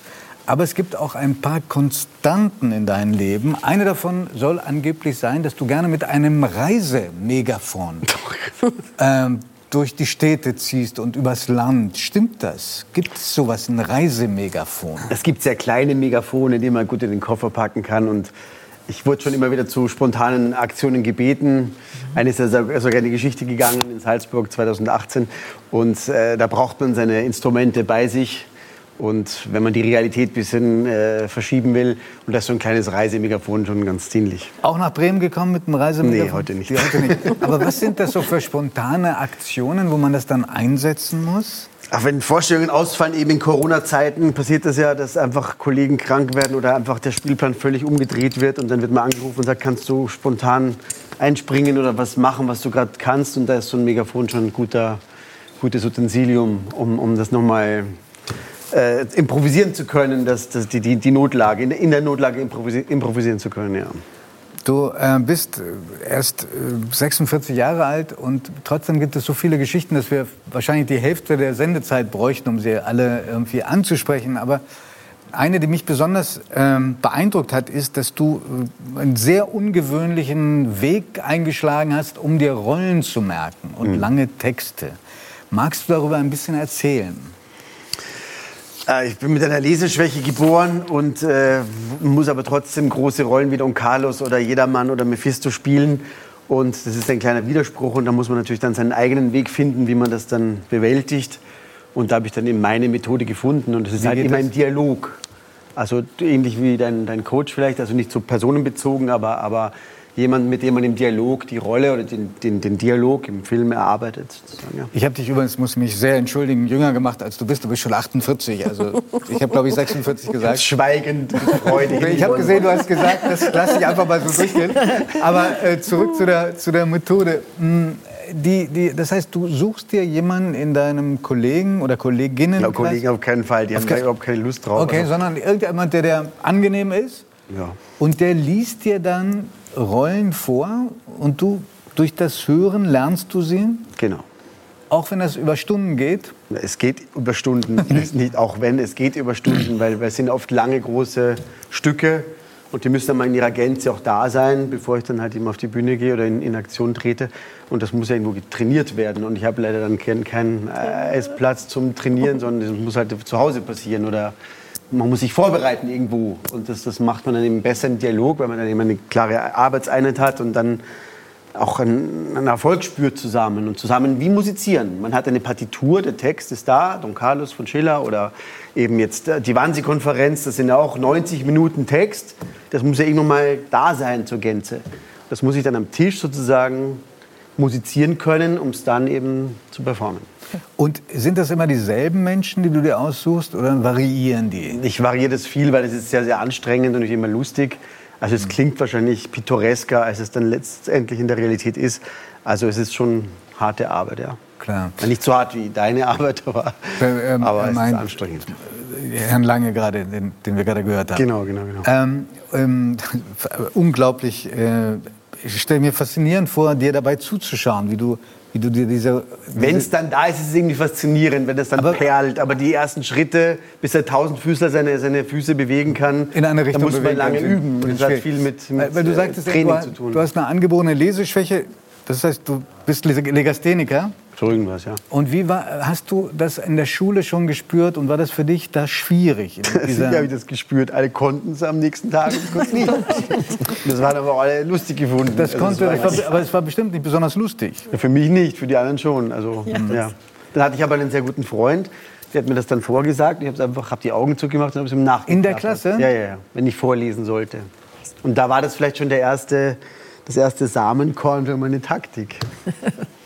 Und, und dann soll es mal, ich meine, die Geschichten verselbstständigen sich ja auch. Also ich, ich musste vorhin äh, bei Frau von Schmetto dran denken. Mir ist so, als wäre ich der Queen und Prinz Philipp mal begegnet, weil die Geschichte war so gut, die ich da erlebt habe. Ich bin nicht, nur nicht sicher, ob ich sie wirklich erlebt habe oder ob sie mir jemand erzählt hat. Und so oft, bis ich dachte, ich war selber dabei. Ja? Aber die Geschichte, die man sich über dich erzählt, ist, dass dein, ein Schlüsselerlebnis in deinem Leben war, dass du mal auf den Tisch gesprungen bist im Englischunterricht und ein Gedicht spontan vorgetragen hast. Ja, wir haben einen Film gesehen, Die Outsiders von Francis Coppola.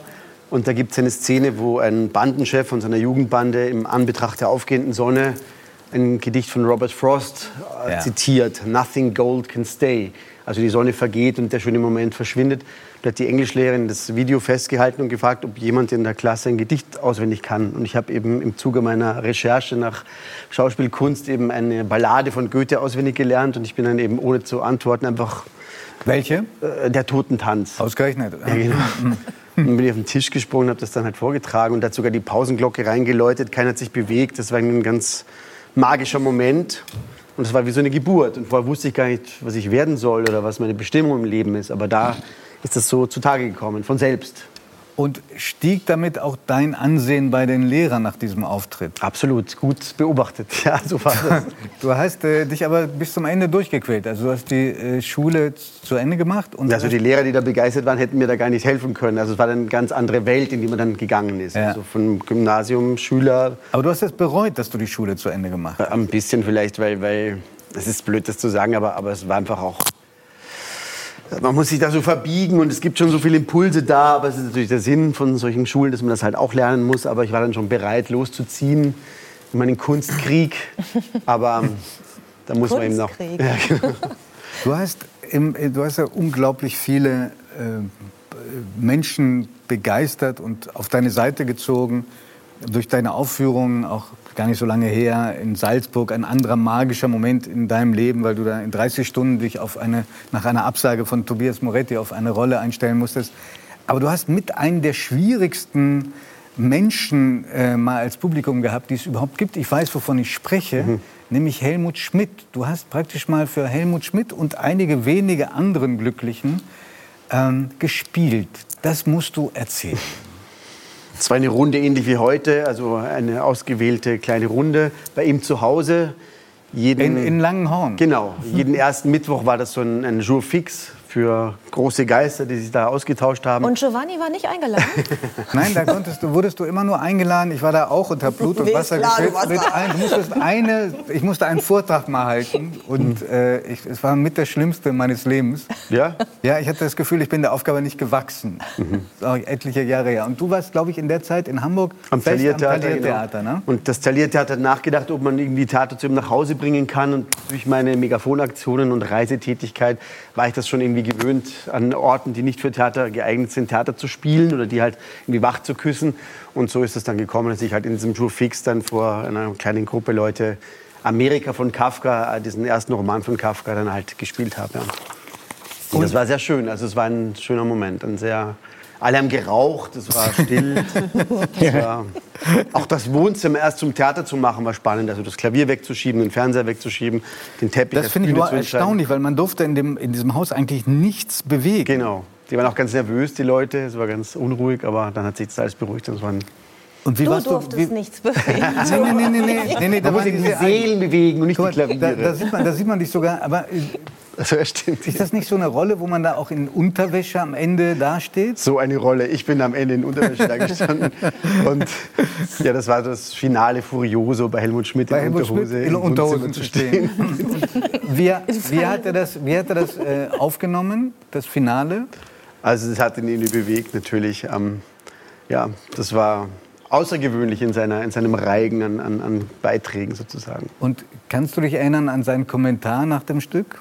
Trinken Schnaps mit mir, Junge, hat er gesagt. Genau. Sonst erkältest du dich womöglich. Ja, sowas, genau, genau. Das hat er nämlich gerne gesagt. Ja, stimmt, genau. Ja, also fantastische Geschichte. Jetzt werden wir dich äh, bald sehen, um 20.15 Uhr äh, zur besten Sendezeit auch in einem Film über einen leider realen äh, Stoff, der ähm, gruseliger nicht sein könnte.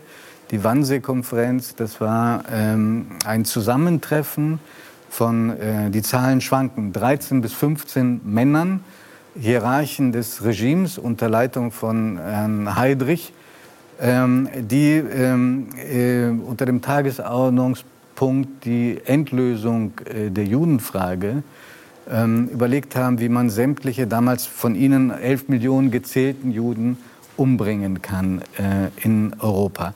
Du spielst den schlimmsten von allen, Heydrich, ähm, wie, ähm, waren, wie darf man sich diese ähm, Vorbereitungen vorstellen und die Dreharbeiten vor allen Dingen? Das war ja wie ein Kammerspiel. Die meiste Zeit sitzen die Leute in einem Raum. Ja, also da gibt es mehrere äh, Aspekte. Es gab ähm, diese enge Situation am Tisch, das große, schwere Thema, das sich jetzt zum 80. Mal jährt. Wir sehen es gerade. Mhm. Ja, und dann war es eben auch noch ein Corona-Film, das war am Anfang vor der Impfung noch. Also es gab ganz strenge Sicherheitsauflagen, dass wir überhaupt drehen konnten. Also es war schon eine sehr komplexe, schwierige Drehzeit, ja. Mhm. Und jetzt ist das Jubiläum eben. Und das, das ist das ZDF Jubiläum auch, weil das fast auf den Tag Gedenkjahr, genau, genau. Äh, 80 Jahre äh, her ist. Wobei äh, mit der Vernichtung der Juden hatten die schon im, darauf, im, im, im Jahr davor begonnen, äh, vor allem mit der Vernichtung von russischen Juden. Ähm, aber man hat das Gefühl, es sind durch und durch böse Menschen. Also insbesondere auch Herr Heydrich, aber nicht nur Herr Heydrich, auch der Gestapo-Mann Müller. Ähm, wie ist es, wie, wie wird man wieder gut oder wie wird man wieder, wie reinigt man sich von so einer Infusion Gift? Mhm. Also wie du von deiner Uniform und dem Schwitzen erzählt hast, da musste ich auch an meine Situation irgendwie denken. Also man hat da eben so einen Panzer und, auch, auch und, und, da ist man drin und da ist man eben in dieser Funktion und dann muss man die auch wieder ablegen und wieder loswerden, diese Dämonen. Und äh, diese zwei Monate, wo wir gedreht haben und nur in diesem Raum waren, mehr oder weniger, ähm, die war sehr speziell. Und da musste jeder seine Tricks haben, um, um da wach zu bleiben und, und, und sich frisch zu halten. Und, und da war Sport eben auch ein wichtiger Aspekt. Ich bin immer zum Drehort gejoggt oder mit dem Fahrrad gefahren. Das war doch ein weiterer Weg. Habt ihr am Originalschauplatz gedreht? Nein, das die Villa gibt es nur, nur die Anfahrt, nur die Außenszenen, mhm. weil es ein Museum ist und es ist praktisch unmöglich, das zu einem Filmset umzubauen. Okay. Also Im Studio konnte man die Wände verschieben und konnte man alles, da, da war kein Dach drauf, da konnte man perfekt beleuchten, um eben auch einen sehr filmisch interessanten Film zu machen. Also die Situation ist ja doch handlungsarm sitzen am Tisch wie wir und diskutieren. Und da muss man schon durch Schnitte und äh, visuelle Effekte den Zuschauer bei der Stange halten. Ich finde, es ist sehr gut gelungen. Also ich will hier auch Angst nehmen, den Film zu schauen, weil der Film ist äh, wichtig und, und, und, und auch sehr gelungen, auch als, als Film sehr gelungen. Wollen wir uns einen Ausschnitt mal anschauen? Gerne. Mhm. Wer uns nicht nützt, wird sukzessive weggearbeitet. Hierfür entstehen derzeit die notwendigen Kapazitäten. Dann ist das Ziel der Reise am Ende für alle Juden dasselbe. Arbeitsfähig oder nicht. Genau so ist es. Sicher werden sich im Rahmen der Lösung dieses Problems noch eine ganze Menge an persönlichen Tragödien abspielen, aber das ist unvermeidlich. Ja, vielleicht muss man noch anfügen, dass wenn man von der Sekretärin Eichmanns absieht, die lange noch gelebt hat, auch drei andere Teilnehmer dieser Runde, unter denen erstaunlich viele Juristen waren, die überhaupt keine Einwände hatten, wenn man jedenfalls das Protokoll da liest, noch bis in die 80er Jahre hinein ein relativ behagliches und ungestörtes Leben geführt haben in Deutschland. Ja, großes Rätsel. Aber ja, das Leben geht weiter nach dem Krieg. Und das ist ja auch Thema da. Also wie, wie wechseln die Gesichter? Wie kann Heidrich ein Familienvater sein und diese Entscheidung fällen? Oder was, das, das, das, der, der Film soll zur Diskussion anregen. Und ich denke, das wird er tun. Also, mhm. Weil man sieht ja keine Monster, man sieht ja Kulturmenschen, die klare Sätze reden und, und nach einer Form suchen, die äh, legal werden soll. Und das, mhm. das ist ja ein komplexer, äh, wahnsinniger Vorgang. Also es waren ja keine verrückten, äh, wilden Kerle, sondern es waren ja Kulturmenschen, Politiker und Juristen, die das entschieden haben. Mhm. Und was passiert da im Gehirn, was passiert da mit der Moral, dass, dass sowas möglich ist. Findet man da auf diese Frage Antworten, Jahrzehnt, 80 Jahre danach? Also ich habe keine gefunden. Also ich habe mich da aufgeladen und gelesen und gesucht und es gibt keine Begründung, warum man so wird. Aber es ist mhm. passiert. Mhm. Du sagst, dass es ein, ein sehr guter Film geworden ist. Du willst auch die Angst nehmen. Warum glaubst du, dass es jetzt wichtig ist, diesen Film zu sehen? Wie du sagst, äh, schlimme Bedrohungen und Anschuldigungen und, und die Werte drehen sich um. Es ist Panik da, man, verliert die Orientierung. Und, und immer, die, wie, wie fallen die Vektoren? Wird die Welt gut, wird die Welt böse? Wir sind in einer schweren Krise, die ganze Welt ist in der Krise. Und da, da, da passiert das schnell, dass das Feuer in die falsche Richtung geht. Ja? Und wie kann man die Energie beisammenhalten? Wie kann man klar bleiben? Und da sehen wir ein Beispiel, wie das eben völlig in die falsche Richtung geht. Ja?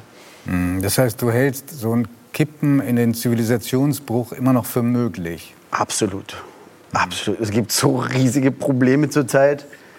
Und wie werden die gelöst? Wird es einen guten Ausgang haben oder einen bösen? Und dieses Gut und Böse ist die große Entscheidung. Also gibt es Humanisten, die das lösen, oder gibt es eben Karrieristen und, und, ähm, und Kapitalisten, die das Ruder in der Hand haben? Also ist der Urwald in Brasilien kostbar für die Welt oder ist es besser, Holz draus zu machen? Das muss man muss halt eben entscheiden. Also, und das können Leute entscheiden. Und, und, und der Film zeigt halt eine maximale negative Situation. Also der zeigt die, die, die, das, das Schlimmste, was es gibt. Den Moment der Entscheidung. Hm. Deswegen Ministerium der Hoffnung. Stimmt, sehr gut, ja. Hoffnung stirbt zuletzt und man hofft eigentlich immer, dass doch am Ende die Vernunft sich durchsetzt. Das war der Beitrag der Vorschlagsfrau für das Ministerium für Hoffnung, Hoffnung, und Vernunft. Nein. Wir ähm, danken dir sehr für, dieses, für diesen Auftritt und auch für diesen Appell am Schluss. Das war eine Dankeschön. Philipp Hochmeier. Nächste Mal bitte mit Megafon, dann improvisieren wir hier etwas. Weil Talkshows sind ja immer so leise in den Tönen. Danke.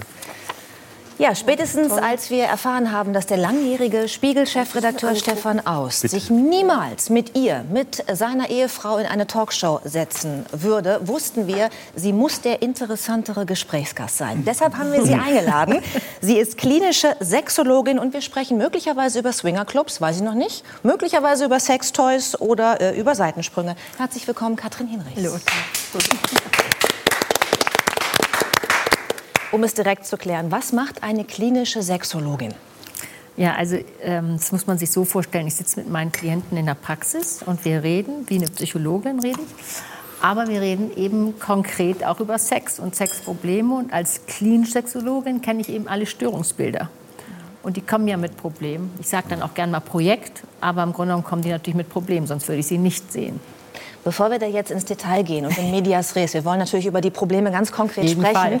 will ich noch einmal auf Ihre berufliche Biografie kommen, weil ich das so interessant finde. Denn Sie haben diesen Beruf klinische Sexologin ja erst in der, darf ich glaube ich sagen, zweiten Lebenshälfte Ja. für sich entdeckt und äh, haben das durchgezogen und zwar gegen den erklärten Willen, glaube ich, äh, ihrer beiden Töchter und ihres Ehemannes. Die Töchter fanden es peinlich. Wie ihr Mann es konkret fand, weiß ich nicht, aber begeistert war er nicht. Also mal so, die Kinder haben sich dran gewöhnt, die finden es inzwischen ganz cool. Zu Anfang, das ist ja nun auch schon Jahre her, dass ich das gemacht habe, haben sie gesagt, oh Mami, das ist jetzt in der Schule schon ein bisschen peinlich. Aber gut, so wegen nach dem Motto, wenn alte Scheunen brennen, dann tu das mal. So, und, äh, Aber wissen Sie was, ich kann das verstehen. Ja. Denn äh, auch wenn ich zum Beispiel keine Probleme habe, über Sexualität zu sprechen, ich möchte nicht mit meinem Vater darüber Ja, sprechen. das ist ja auch Und ich richtig. möchte auch nicht, dass er in meiner Anwesenheit darüber Nein, das verstehe ich auch. Und die Kinder haben es aber, wie gesagt, die akzeptieren Auch Roland. Kaiser nickt. Ja, eifrig. Wollen das das auch. Eltern müssen sexlose Nein, Wesen das sein. keinen Das ist Sex. auch vollkommen in Ordnung. Und wie gesagt, die Kinder haben sich daran gewöhnt, den Mann, der, der muss das jetzt so hinnehmen, weil ich lasse es nicht mehr bleiben. Also insofern seine Entscheidung. Ich finde es großartig, weil ich finde es immer toll, wenn, wenn starke Frauen so ihr, ihr Ding dann durchziehen. Wir hatten mal die Bestseller-Autorin Nele Neuhaus hier. Ja. Äh, die hat erzählt, dass ihr Mann ähm, etwas älter als sie, äh, Millionär, Unternehmer, das nicht ernst genommen hat, dass sie Bücher geschrieben hat. Gibt es. Äh, und sie ist Bestseller-Autorin gewo Autorin geworden. Und er hatte bis zu dem Zeitpunkt, als sie bei uns war, äh, noch kein einziges Buch von ihr gelesen. Sie sind auch sehr erfolgreich mit ihrem äh, Beruf. Sie haben nicht nur die Praxis, Sie haben auch einen Podcast, der jetzt schon die 40. Folge Nächsten produziert Freitag. hat. Ja, genau. Ja, Ja. Äh, und ausstrahlt jetzt. Äh, hat Ihr Mann, letzte Frage dazu, äh, einmal reingehört in diesen Podcast? Also, wie ich die Situation so einschätze, würde ich sagen, nö. Weiß er, wo Ihre Praxis ist? Das wäre jetzt übertrieben. Warum sollte er das wissen? Nein, auf keinen Fall. Aber ist, ist, er, ist Ihr Mann so, so der Typ, der beim, bei Aufkommen eines Problems, eines größeren, oder gar eines sexuellen, überhaupt einen Therapeuten jemals aufsuchen würde? Also ich kann mir das nicht vorstellen. Nun muss man natürlich sagen, der ist eine ganz andere Generation. Der ist geboren 46 und die sind anders sozialisiert und das muss man wahrscheinlich akzeptieren. Ich habe ja viele ältere Menschen, ich ja auch mache ja auch das Thema Sex im Alter, die da jetzt kommen. Die sind für mich nochmal so doppelte Alltagshelden. Die sind alle Alltagshelden, die kommen, weil ich finde es sehr schwer. Ich merke ja, wenn die bei mir ankommen, dann sind die erstmal so, die Schultern gehen hoch, so ein bisschen wie ich mich heute fühle. Dann sitzen die da so und sage ich mal, setzen sich hin, wie Oh im Gott, Kino. Sie fühlen sich nicht wohl bei Doch, ich fühle mich wunderbar und Das meine dann nachher, die kommen wieder. Aber ich sage so, im ersten Moment ist es ja auch schwierig. Wer hat gelernt, über Sexualität Mhm. zu sprechen und dann noch über die eigene und dann noch mit jemandem, den man eigentlich nicht kennt? Oh, ich finde, da kommt schon mal so einiges zusammen. Und deswegen finde ich die großartig, die kommen. Mit welchen Problemen kommen die Patientinnen und Patienten denn? Was Also sind so die Klassiker? Ja, die Klassiker sind ähm, Orgasmusprobleme bei Frauen, Schmerzen bei Frauen auch, Männer, Erektionsproblematik. Ich gucke jetzt hier mal hoch, gucke keinen an. Ähm, Männer, die zu früh kommen, leider bedingt auch durchs Internet, Pornografie, gerade ganz viele jüngere Männer. Dann haben wir ein neues Phänomen, so ungefähr seit zehn Jahren, die gar nicht mehr Aber in der Pornografie kommen kommen die doch immer erst nach Stunden. Ist das nicht das, was den Druck dann erzeugt? Ja, das Problem ist, ähm, das ist ja ein Vorbild, was die jungen Leute sehen. Wir wissen, dass die jungen Leute zwischen 90 und 95 Prozent Porno gucken. Die sollen das auch machen. Ich habe da ja nichts gegen. Manchmal ist es ja auch einfach mal eine Idee zu bekommen, wie es vielleicht sein könnte. Nur die bringen sich, wenn ich jetzt mal rustikal werden darf, die bringen sich wirklich was Falsches bei. Verstehen Sie, die Das heißt, immer die gleiche Technik. Druck, der führt dann dazu, dass es dann besonders kurz ist? Nein, ähm, die, finden, die sehen das und finden, finden, sich da ja auch irgendwie wieder und finden das irgendwie cool und sitzen dann vor ihrem Computer und äh, machen das nach oder, oder erregen sich daran. Darum geht es eigentlich. Und dann gibt es so eine sozusagen Genitalerregung. Das verbinden die natürlich mit dem Porno, was ja auch vollkommen in Ordnung. Ich habe ja nichts dagegen. Es geht nur mal darum, wie machen die das? Und die bringen sich, Sexualität ist ein erlernter Prozess, die bringen sich es falsch bei. Und da könnte man ja erstmal sagen, na gut, dann irgendwann wird es besser werden. Nee, das ist ja so, wenn die das jahrelang gemacht haben, wir wissen das wissenschaftlich, dass das anfängt so mit 12, 13, bis die 17, 18 sind, haben die mal fünf, sechs Jahre Pornografie hinter sich. Wir sagen Skript, also Verhaltensweisen angelebt. So, und dann treffen die es erstmal auf einen Partner oder Partnerin. Dann sieht die Welt anders aus, weil wissen Sie, das ist oft nicht paarkompatibel, was sie sich da beigebracht haben. Aber wie trainieren Sie denn das dann ab? Ja, also ich erstmal höre ich mir die Situation natürlich genau an. Ich muss es ja verstehen. So, und dann gebe ich denen auch Schularbeiten an. Ich sage auf, ich sage immer, machen Sie dieses, machen Sie jenes. Die machen das auch, weil die kommen hier an, weil sie das verändern wollen. Und deswegen finde ich das ja schon mal ganz großartig. Und ich sage mal, ich bin kein Golflehrer, ich kann, bin kein Tennislehrer, ich kann mir das nicht angucken. Wir sprechen ja drüber, aber es gibt natürlich ganz klare äh, Körperübungen, die die machen können wissen, das ist das Tolle an meinem Job. Deswegen bin ich auch begeistert davon. Irgendwie schade, dass ich irgendwie nicht noch jünger bin. Das könnte ich natürlich noch mehr machen. Aber die, man kann denen mit ein bisschen mehr Wissen, kann man denen so viel mitgeben, dass die sagen, verändern Sie den Körper mal so, machen Sie es mal so. Ich meine, ich, wie gesagt, ich bin rustikal, ich frage da rein, sonst verstehe ich das nicht. Denn jeder Mensch, der da bei mir kommt, hat ja eine eigene Logik, wie er funktioniert. Wie er, sein Körper, wie er atmet, wie er seinen Körper hält, wie der anspannt, all das.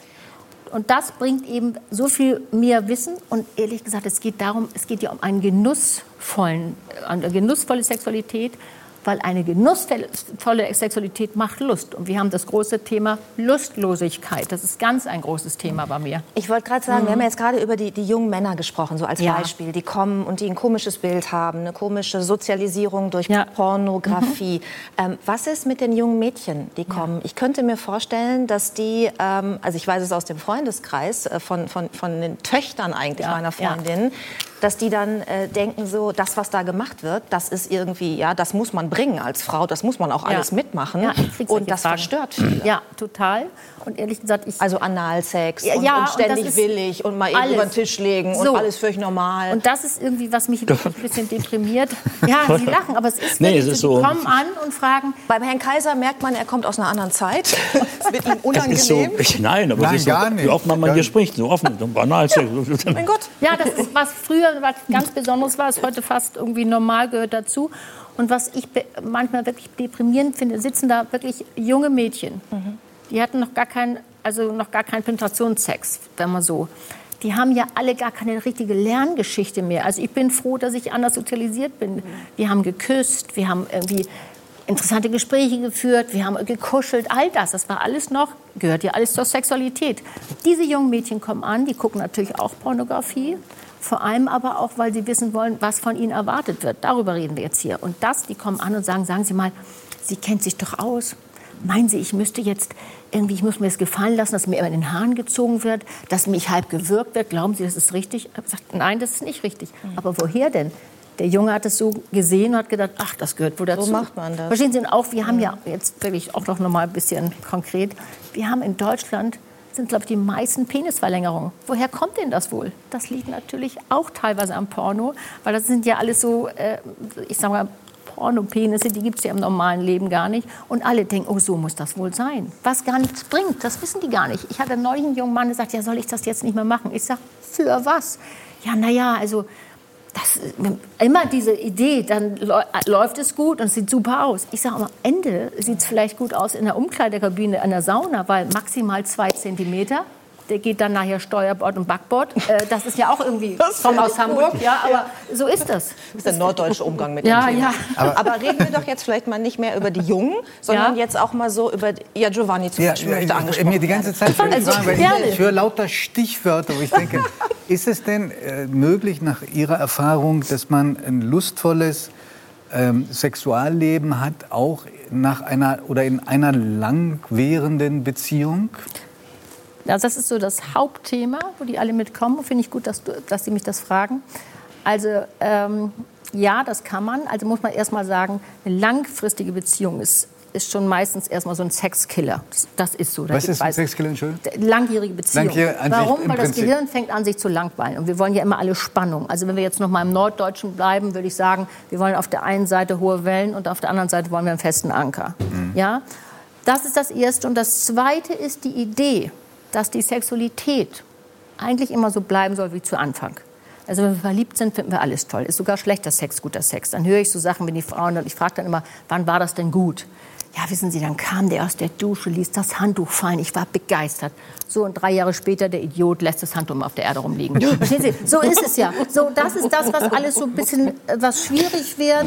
Dann muss man eben genau nachfragen. Ich frage dann richtig, natürlich, erstmal muss man immer, jedes Paar hat so ein eigenes Strickmuster. Wann war das gut und was war gut? Äh, wissen Sie, das ist so total wichtig. Und dann fragt man, wie oft seht ihr euch denn? Ja, mh. Jetzt Corona ist noch eine andere Sache, das war ein Riesenspezialthema. Dann sagen die, ja, so, äh, ja, mal so morgens, okay. Dann frage ich, und wann seht ihr euch mal, dass ihr wirklich ausgeschlafen da sitzt? Das sind ja meistens Paare, die sind so 40, 50, haben zwei, drei Kinder, Teenageralter. Die Eltern werden langsam krank. Äh, jetzt durch die Corona-Zeit Haustiere. Also das ganze Programm. Aber jetzt fragst du genau, wann seht ihr euch? Und wenn ihr euch seht, sitzt ihr da, unterhaltet euch, ja, hm? Und wenn ich sage, und sitzt ihr da ohne Bildschirm vom, vom, vor den Augen uh, uh, ja, da werden schon die Augen immer größer. Das heißt, die sehen sich nicht genug, die treffen sich nicht richtig dafür. Und wenn man jetzt sagt, Mensch, Sexualität, soll ich mich jetzt verabreden, ist ja ein bisschen künstlich. Und bei, bei Paaren, die so unter Druck sind, die sich schon gar nicht so richtig fühlen, das ist ja, kommt ja erschwerend hinzu, wenn die wenig Sex haben, die haben ja den Eindruck, wie gesagt, äh, das musst du sein wie zu Anfang. Dabei liegt es im Wandel äh, immer. Darf ich da ja, nochmal nachfragen? Gibt es grundsätzlich einen Unterschied zwischen Verliebtheitssex und Beziehungsex? Ja. Bei Verliebtheitssex, ja, das sind andere Hormone.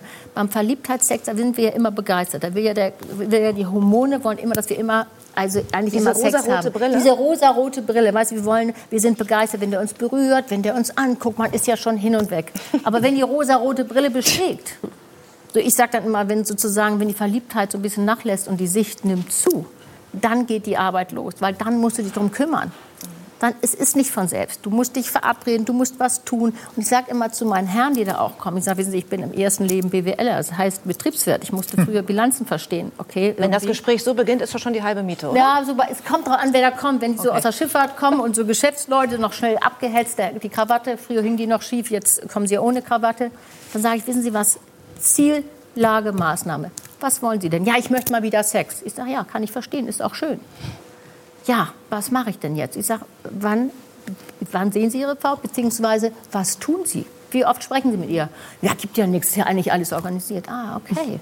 Und ich sage, haben Sie Haustür? Ja. Und wie begrüßen Sie Ihren Hund? Also wenn der ankommt, der, also der ist so süß, also der kommt von weit, ich freue mich schon. Ja. Und Ihre Frau? Na, was gibt's Neues? Das heißt, ich fange morgen schon an, nett zu sein und meckere nicht rum, dass die Marmeladendose irgendwie nicht da ist, die ich brauchte und all diese ganzen Dinge. Ich setze emotionale Kontaktpunkte und ich nehme sie mal in den Arm und sage auch vielleicht mal was Nettes.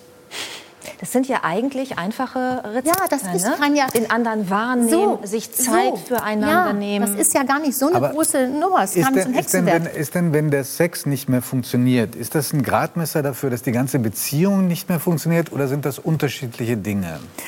Also, das sind unterschiedliche Dinge. Du kannst ja super Sex haben mit jemandem, den du jetzt gar nicht den du vielleicht gar nicht so liebst, da passt das körperlich gut. Aber wenn du dann einen Sex haben willst, sag mal, wenn du einen Orgasmus haben willst, der von der Emotionalität und der von der Genitalität von allem zusammenpasst, wo man sagt, wow, das ist ein richtig gutes Gefühl.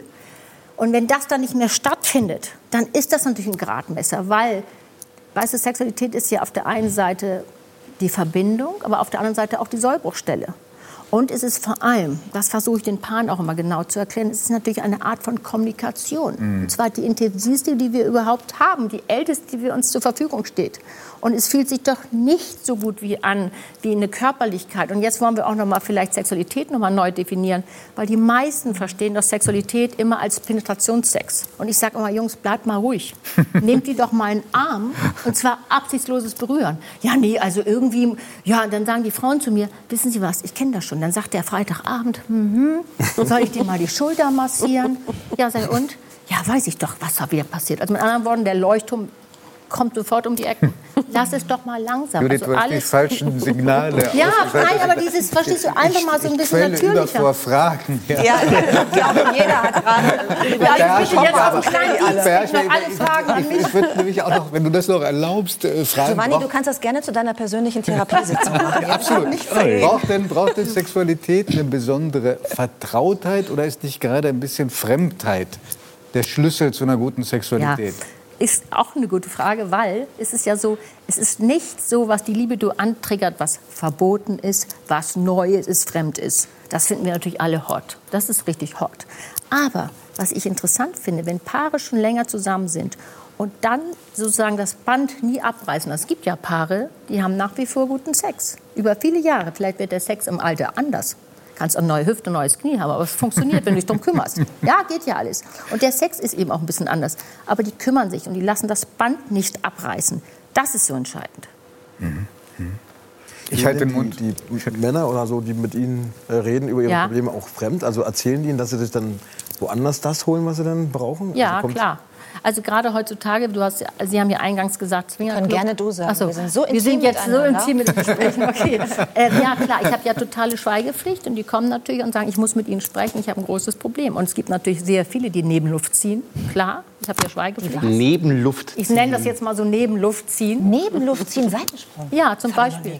Ja gut, ich, ich versuche ja immer, dass die Leute dann auch mal so ein bisschen, ich bin ja kein, hum, also kein Humorarbeiter oder Komiker, aber es hilft den Leuten, wenn die so ein bisschen mal lachen, weil es geht so ein bisschen in die Distanz und oh, die entspannen dann so ein bisschen mal und das ist ganz gut. Ja, die erzählen mir das, klar erzählen die mir das.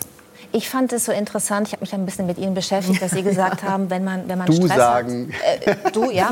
Also wenn du sagst, ähm, wenn eine Frau reinkommt, äh, und die guckt schon so verkniffen, weil ich sehe da schon an, dass die Stress hat. Und du fragst sie dann als erstes, wie viele Beißschienen haben sie eigentlich schon durchgebissen? Ja, ja. Weil das irgendwie zusammenhängt mit dem ja, Unterleib. Genau so ist es. Da wir jetzt sehr viel über, also Fragen jetzt von Männern kamen, äh, würde ich jetzt auch noch mal eine Frage von Frauen gerne. Äh, stellen. Ja, sehr gerne. Wie sorgt man denn für einen wirklich lockeren, ähm, orgasmusfreudigen Unterleib, äh, obwohl man berufstätig ist, Stress hat und vielleicht noch drei Kinder und in der Corona-Zeit auch noch Homeoffice? So, also das ist natürlich wirklich gesagt, jetzt muss man eins mal sagen, ich beantworte die Frage sofort.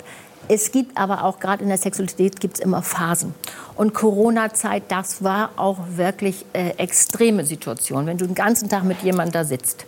Du, wenn du Glück hast, hast ein eigenes Zimmer, sitzt am Tisch, du bist Mutter, du bist vielleicht noch Lehrerin, du bist äh, äh, Ehefrau und, und, und dann siehst du da oder hörst deinen Ehemann, der da auch schon seit Monaten sitzt. Sitzt da im Wohnbeutel, wenn du Glück hast, ist noch ein Hemd, Oberhemd hier an und danach freier Fall, egal. So, dann sitzt der da und, und dann flirtet mit seinen Assistenten. Dann hörst du, wie der mit seiner Assistentin denkst, oh. dann noch irgendwie auf dicke Hose macht und sagt, Mensch, wie toll sie das wieder gemacht haben. Du selbst kriegst überhaupt nicht ein einziges Lob. Also ich finde, dann wird es schon langsam ein bisschen schwierig, oder? Ja, absolut. Und dann ist nämlich so eine Nähe, man sagt immer, Nähe ist richtig und Distanz ist irgendwie falsch. Nee, das ist so. Jeder hat ja ein unterschiedliches äh, ähm, Bedürfnis an diesen Dingen. Und wenn du dann realisierst, du, realisierst, du hast da, bist verheiratet mit so einer autonomen Zelle, der immer nur fremd flirten kann und sonst und abends sollst du noch den doppelten Salto vom Schrank springen. Also irgendwo, finde ich, hört es dann mal auf. Und dann gibt es eben Phasen, wo du sagst, nein, jetzt mache ich nicht mit. Ja, ja. aber, aber sag noch mal kurz einen konkreten ja. Tipp zum Schluss. Äh, der, der lockere Unterleib, der Orgasmusfreudige. Ja. Es geht immer um das, ja, es geht um die fluide Bewegung. Also wenn ich die Damen bei mir, äh, die kommen da rein, die müssen so einen langen Flur in meiner Praxis laufen, dann gucke ich schon ungefähr, jetzt im Winter schwierig, wenn die viel anhaben, aber im Sommer kann ich schon genau sehen, wie die gehen. Wie halten die ihr Becken? Wie gehen die insgesamt? Wie sind die Schultern hoch? Das hat ja mit der Atmung zu tun. Und wenn die, vor allem wenn die nervös sind und nachts solche solche Beißer sind, dann haben die immer so Beißschienen und ich sehe die Muskulatur, die extrem ausgespannt, also ähm, hier so ausgeprägt ist. Mhm. Dann weiß ich, dass es ähm, dass der Beckenboden und die Beckenbodenmuskeln, das ist eine funktionelle Einheit, dass die dann auch gerne mal richtig angespannt sind. Und das sind auch die jungen, wirklich ganz junge Frauen bei mir, die auch mit Schmerzen kommen. Die kommen dann von meinem Gynäkologen oder auch manchmal vom Urologen, weil das hat alles miteinander zu tun, wenn du so anspannst. Ich sage das auch übrigens bei den Männern, ist es genauso. Wer so anspannt, der hat keine Chance, dass sozusagen eine Blutfülle in die Schwellkörper geht. Ich sage immer, wissen Sie was, das ist wie ein Gartenschlauch, den ich umknicke. Da geht auch nichts mehr durch. Verstehen Sie, die spannen so doll an, die auch gerade Jungen, die kriegen ihre Erektion nicht mehr zur Frau. Die sind natürlich vollkommen fertig, weil ein Mann, ich meine, seine Erektion ist dann Identitätskarte. Er steht, er ist, ich bin. Und wenn das alles nicht mehr klappt und du hast da wirklich auch mittelaltere Männer stehen, sitzen, die das immer alles gut hingekriegt haben, jetzt durch unterschiedliche Gegebenheiten. Pornografie hat zugenommen, insgesamt sind die vielleicht ein bisschen rundlich geworden, kümmern sich nicht um ihre Gesundheit, hm, dann wird das langsam schon ein bisschen schwierig. Also ich glaube, äh, es gab jetzt vieles, worüber der ein oder andere noch mal nachdenken wird äh, und noch mal mit sich ins Gericht geht. Ich habe viele neue Wörter gelernt. Darüber freue ich mich sehr und ich bedanke mich für das sehr interessante Gespräch. Ja, gerne. Vielen Dank. Ja, lieber Herr Kaiser, sind wir, nachdenk sind wir, nach ja, ja. wir sind nachdenklich geworden. Ja, ich hab, finde nur ein paar Sachen, wo ich sage, okay, in meiner Ehe läuft das anders. Wir haben seit, sind seit 26 Jahren fast verheiratet und wir leben ein wunderbares Liebesleben ohne große Probleme. Schön. Mhm. Wir reden miteinander und wir achten uns und respektieren uns. Ja. Und berühren uns und, und nehmen uns auch in den Arm. Wie schön, gratuliere. Dankeschön. Ich kann nicht so viele Das sagen. ist das schönste Outing, was ich hier bisher gehört habe in der Sendung. Dankeschön. Und, und Sie sind mit Ihrer Frau, die Sie gerade so schön beschrieben haben, äh, auch heute mit dem Auto ähm, aus Münster nach Genau. Bremen gekommen. Ja. In die gefährlichste Stadt, momentan gefährlichste Stadt Deutschlands. Insofern auch dafür man alle unsere Gäste. Genau. Äh, vielen Dank. Ähm, und ähm, gibt es Dinge, ich frage das auch, weil Sie, Sie vom Fach sind, Sie waren ja, sind ja gelernter Autokaufmann. Äh, Kaufmann. Mhm. Äh, gibt es Dinge, die man bei Ihnen im Auto lieber nicht machen sollte? Nicht essen zum Beispiel. Also nicht krümeln. Das- sind so Dinge, die ich nicht mag. Nicht, Nicht rauchen sowieso nicht, ist klar. Aber krümeln ist was ganz Furchtbares. Also das, äh, ich fahre dann auch rechts ran und versuche die auszusaugen. Also sofort, also sofort. ja, also das können Sie nicht ja, ertragen. Ja. Diese Und, oder meine Luftaustrittdüsen nicht parallel stellen. Das Haben halte Sie, ich auch nicht aus. haben Sie heißt, denn Verständnis für Die Frauen, müssen die ihr parallel sein. Auto... Die Luftaustrittdüsen müssen parallel sein. Haben Sie denn Verständnis für Frauen, die ihr Auto eher so als erweiterten. Lebensraum betrachten? Ist die Lüftung zu Also nicht nur Krümel, ja, sondern also mein, bei, bei meiner Frau, meine. Frau ist da sehr ordentlich in der Beziehung. Also ich mag das schon gerne ordentlich im Auto. Aber ich, wir haben, ich merke an der Unruhe, die hier entstanden ist, was ist mit diesen Luftdrüsen? Luftaustrittsdüsen. Die rechts und links müssen zum Fenster gehen, dass es nicht beschlägt. Ja. Und der Rest muss kreuzweise rübergestellt sein, dass jeder ein bisschen Luft abbekommt. Und nicht zu sehr äh, davon äh, geärgert wird in der, im Sommer. Okay, okay. Waren Sie denn ein guter, so im Rückblick, waren Sie denn ein guter Autoverkäufer? Das war ein Teil meiner Ausbildung. Ich war ein ganz schlechter Autoverkäufer. Warum? Ich habe zu sehr der Wahrheit gefrönt. Nämlich zum wenn zu mir jemand kam, Also wir sehen gerade ein dieses- Foto, das ja, sieht hinreißend aus. ja, da war ich noch schlank und jung. Wenn jemand zu mir kam und sagte, ich hätte gerne ein gelbes Auto mit braunen Polstern, habe ich gesagt, das sieht nicht aus, das können Sie nicht machen. Das ist unmöglich. Und dann mit einem Motor, der zu schwach ist, mit einer Automatik, das fällt gar nicht los, das Teil. Und das wollten das hören? Das wollen die nicht hören, nein, das haben die Kollegen gekauft, der hat es halt. Ich habe das nicht verkauft, das Auto. Und, und das ist äh, irgendwann auch aufgefallen. Nein, es war ein Teil meiner Ausbildung. Ich war dann später, später zuständig gewesen für Werbung und andere Dinge. Aber es war kein guter Verkäufer in dem Sinne. Wirklich. Aber der Beruf hat Ihnen, auch wenn Sie nicht lange ausgeübt haben, Glück gebracht. Denn es gab einen Versicherungskaufmann, der regelmäßig zu Ihnen ins Autohaus kam. Und der war der Bruder eines damals berühmten Musikmanagers. Der hat von ihm erzählt und Sie haben da so ein bisschen hochnäsig offenbar. Ich habe einfach gesagt, Er sagt- ich glaube, das, was die da machen, das kann man locker machen. Das ist kein großes Problem. Drei Minuten singen, nicht hinfallen, das Mikrofon nicht fallen lassen, muss doch gehen. dann haben sie mir einen Termin gemacht in den berühmten Hansa-Studios in Berlin. Und äh, dann hat er mich gefragt, was wollen Sie denn singen? Ich so, weiß ich nicht. Haben Sie denn schon mal gesungen? Sag ich, nee, nachher, aber muss ja gehen irgendwie. Ich sag, passen. Eine Liste hingelegt mit lauter Playbacks, da können Sie sich was aussuchen. Und ich habe mir ausgesucht von Elvis Presley in the Ghetto. So. Und ich gesagt, das wollen Sie wirklich singen? Ich sage, das möchte ich jetzt singen, ja. Bin ich rein, hab's gesungen und dahinter kamen sie zu mir und sagten, wir würden mir gerne einen Dreijahresvertrag anbieten. So fing das an. Aber das müssen Sie wissen, das, das, das kommt so überraschend. Sie sind, so vor. Sie sind vorher nie aufgetreten Nein. öffentlich? Nein. Und hatten Sie ein Bewusstsein dafür, dass Sie singen können? Nein. Das war wirklich Keine nur eine Chutzpe. Mutprobe. Keine Chutzpe. Eine Frechheit war das von mir. Aber es ist verdammt gut Es ausgegangen. hat gut, es hat geklappt. Jetzt sind's, äh, war 1973 am 21. Kurz vor Dezember, Weihnachten, 18.10 Uhr in Berlin, an der Wittelsbacher Straße. Jetzt, bin ich, jetzt haben wir schon mittlerweile 48 Jahre ja mittlerweile. Und äh, noch, noch einen kleinen Schritt zurück. Sie haben damals diesem, dem Bruder, dieses, also dem, dem Versicherungsmenschen äh, Menschen gesagt, das, Musik ist doch, Schlagersingen ist doch so tralala. Ich Das hab, ich Tralala ich hab, steht ich hab, in Ihrem hab, Buch drin. Ja, Tralala. ich habe das nicht ganz so ernst genommen, ja. Genau. Würden Sie denn heute nach 48 Nein. Jahren im Geschäft sagen, Nein. es ist tralala? Nein, nein, nein, nein. Das ist genauso harte Arbeit wie Schauspiel oder andere Dinge, die hier passieren. Das muss man schon richtig können. Also Was, was ist das Schwierige? Was muss man außer singen Wenn Sie können? lange dabei sein wollen, das gilt für jeden dieser Berufe, müssen Sie das professionell gut können.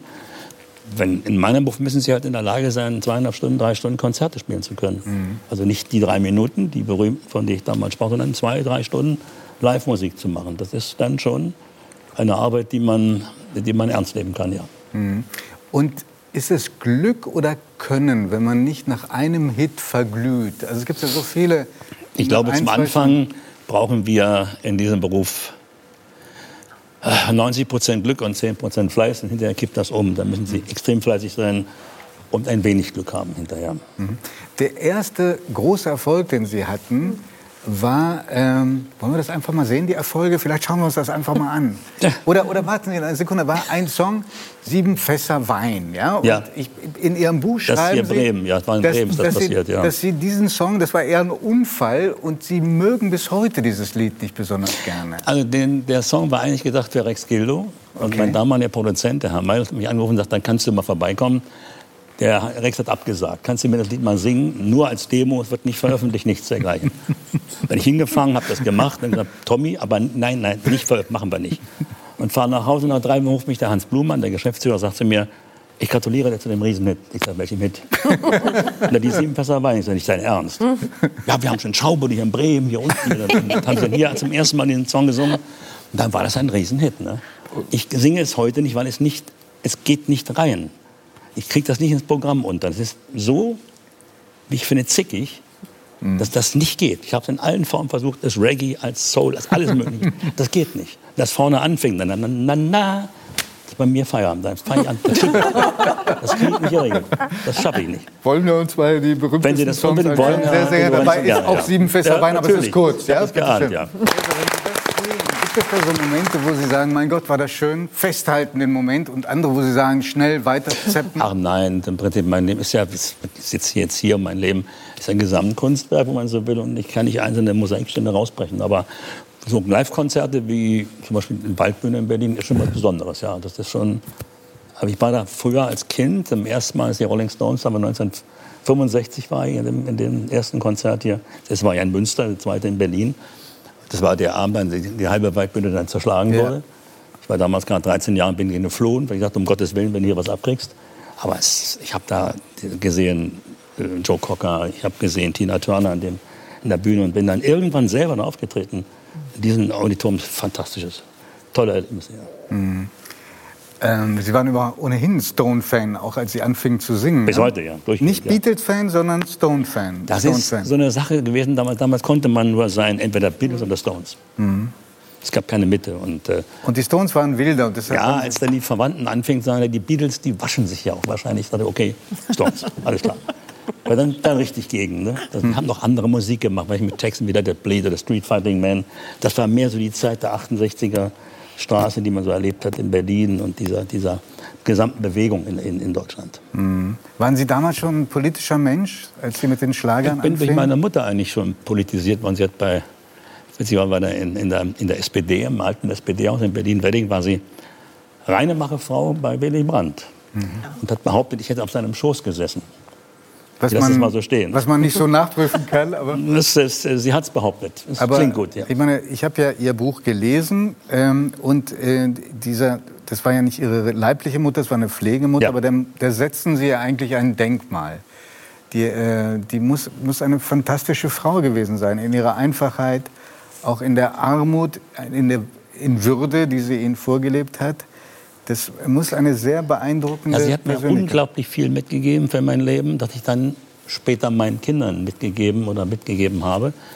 Äh, dieses, diese Form, sagen, aufrecht zu gehen, sich nicht nach, nicht nach unten zu treten, nicht nach oben zu buckeln, sehr sozial zu sein und sehr politisch bewusst zu sein. Ich habe mit ihr Dinge erlebt, die, die einmal, ich war auf der, äh, vor dem Berliner Rathaus äh, Schöneberger, als Willy, äh, John F. Kennedy da stand und diesen legendären Satz gesagt hat, ich bin ein Berliner. Meine Mutter war hin und weg. Ich war total Der begeistert. berühmte Auftritt von John Unglaublich, F. Kennedy. Unfassbar. Das kann man sich kaum vorstellen.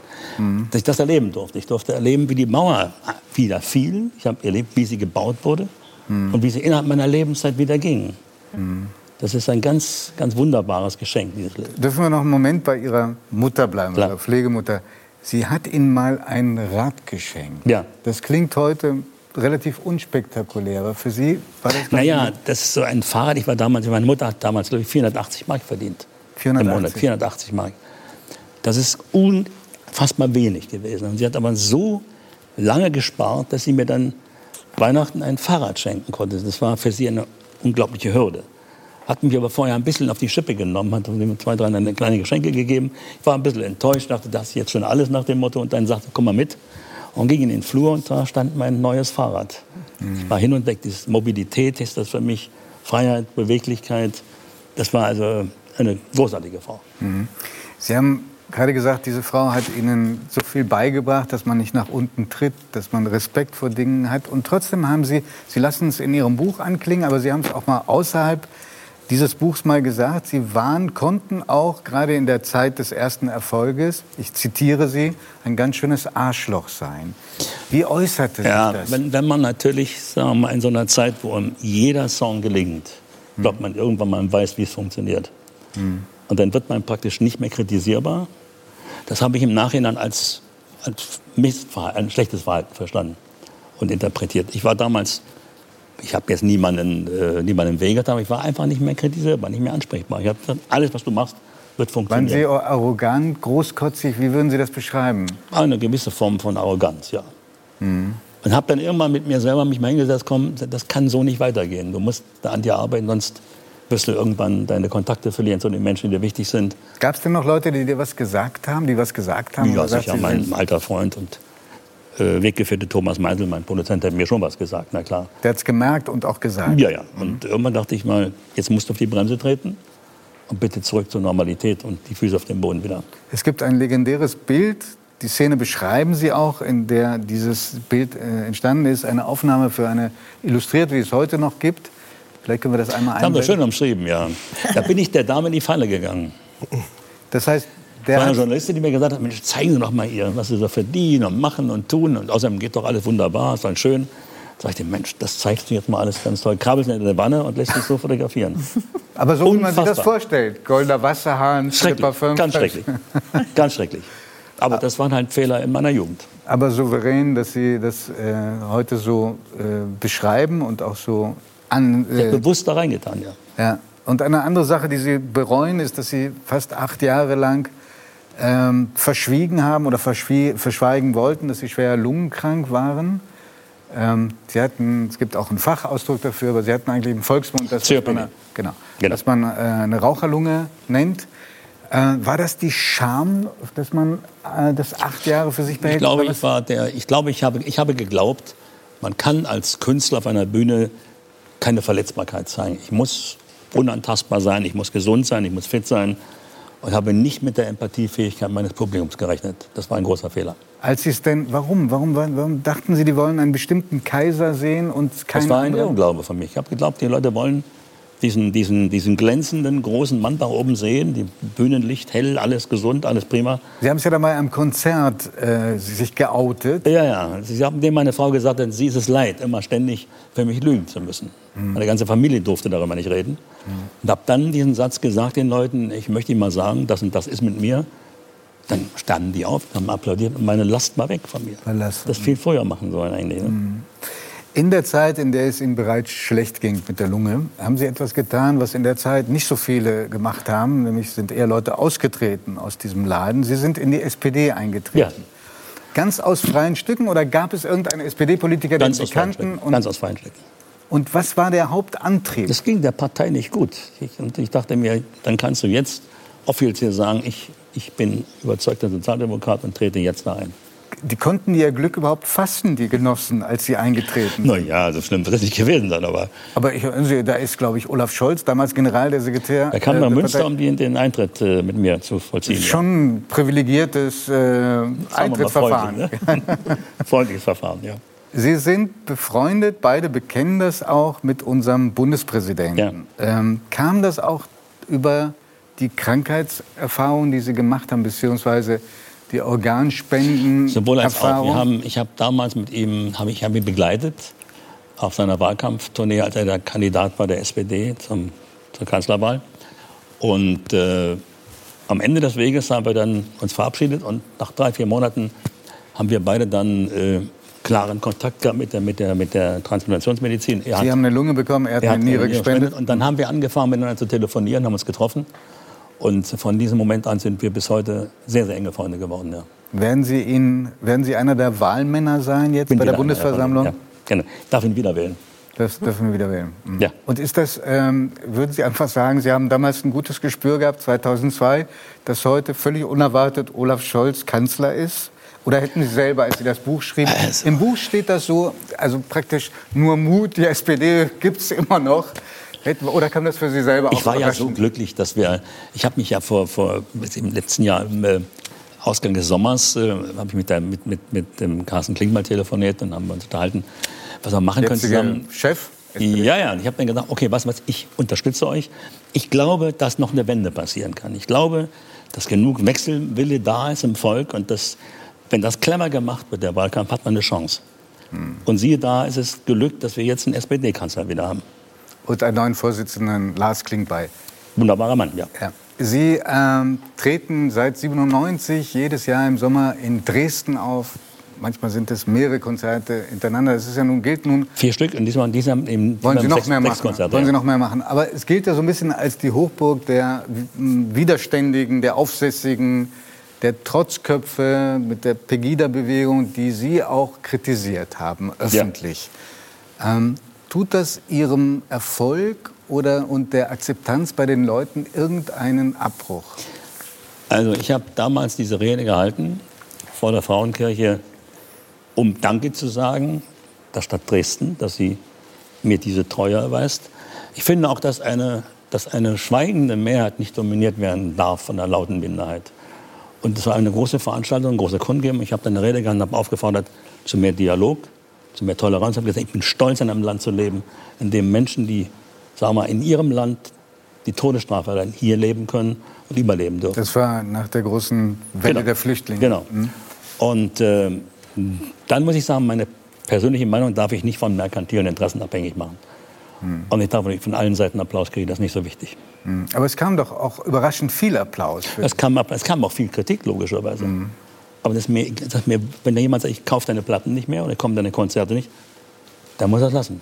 Haben Sie eine Erklärung dafür, warum Sie so beliebt sind? Sie sind ja äh, Sie sind ein kleiner, kleiner Kaiser geworden in Deutschland. Ich, die Leute hören meine Musik gerne und das ist auch gut so. Danke. Und gibt es einen Lieblingssong von Ihnen? Ja, ich habe einen Song geschrieben vor vielen, vielen Jahren, den ich mal jeden Abend singe nach meinen Konzerten. Das bis zum nächsten Mal. Also Versprechen, an die Menschen wiederzukommen dann hoffe ich, dass wir nicht wieder 32 Jahre auf jeden Fall nicht auf Ihrem Beruf. Nein, nein. Wir haben sogar, wir haben sogar ein Foto, wie das war vor 32 Jahren. Vielleicht können wir das noch zeigen. Das wäre gut. Schauen Sie mal, wir, wir sind beide drauf zu sehen. Also Sie sind jedenfalls gut zu erkennen. Ich habe das Hemd immer noch. Haben Sie dieses Sakko noch? Da passe ich nicht mehr rein, glaube ich. Das habe ich nicht mehr. Das habe ich nicht mehr, nee.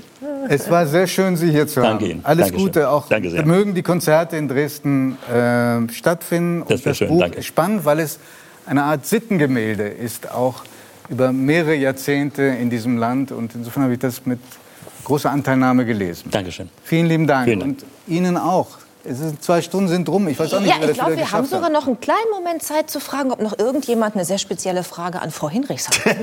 Gerne. Äh, Wir haben, uns wurde gerade etwas mehr geahnt, Zeit noch für eine. Mini-Fragerunde eingeräumt.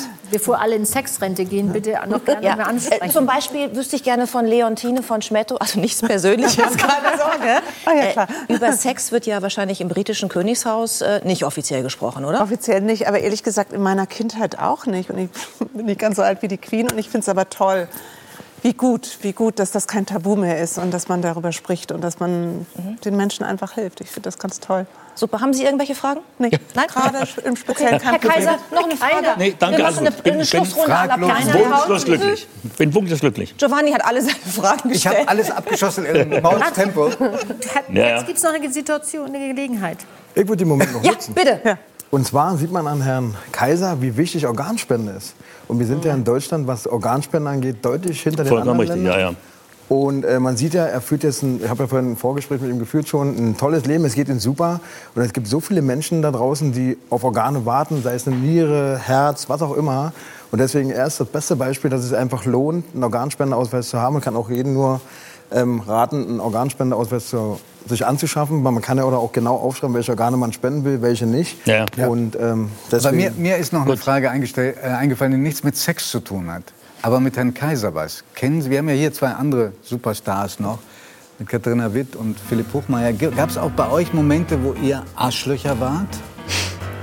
Nö. Wannsee-Konferenz ist auch das Beispiel. Na gut, das war Ah, ja nur eine Rolle. Rolle. Also, Nicht bewusst. wir haben zwei. Das war mehr als ein Arschloch übrigens. Das war viel mehr. Ja, ist eine. Ja. Also, wir haben zwei durch und durch gute Künstler und einen, der gesündigt hat. Vielen lieben Dank. Es war schön aufschlussreich und schön. Und danke fürs Zuschauen. Bis zum nächsten Danke Mal. Dankeschön. Hier im NDR Fernsehen läuft noch Inas Nacht und wir sehen uns in vier Wochen wieder und freuen uns schon jetzt auf Sie. Vielen Dank fürs Zuschauen. Ciao, auf Wiedersehen. Danke.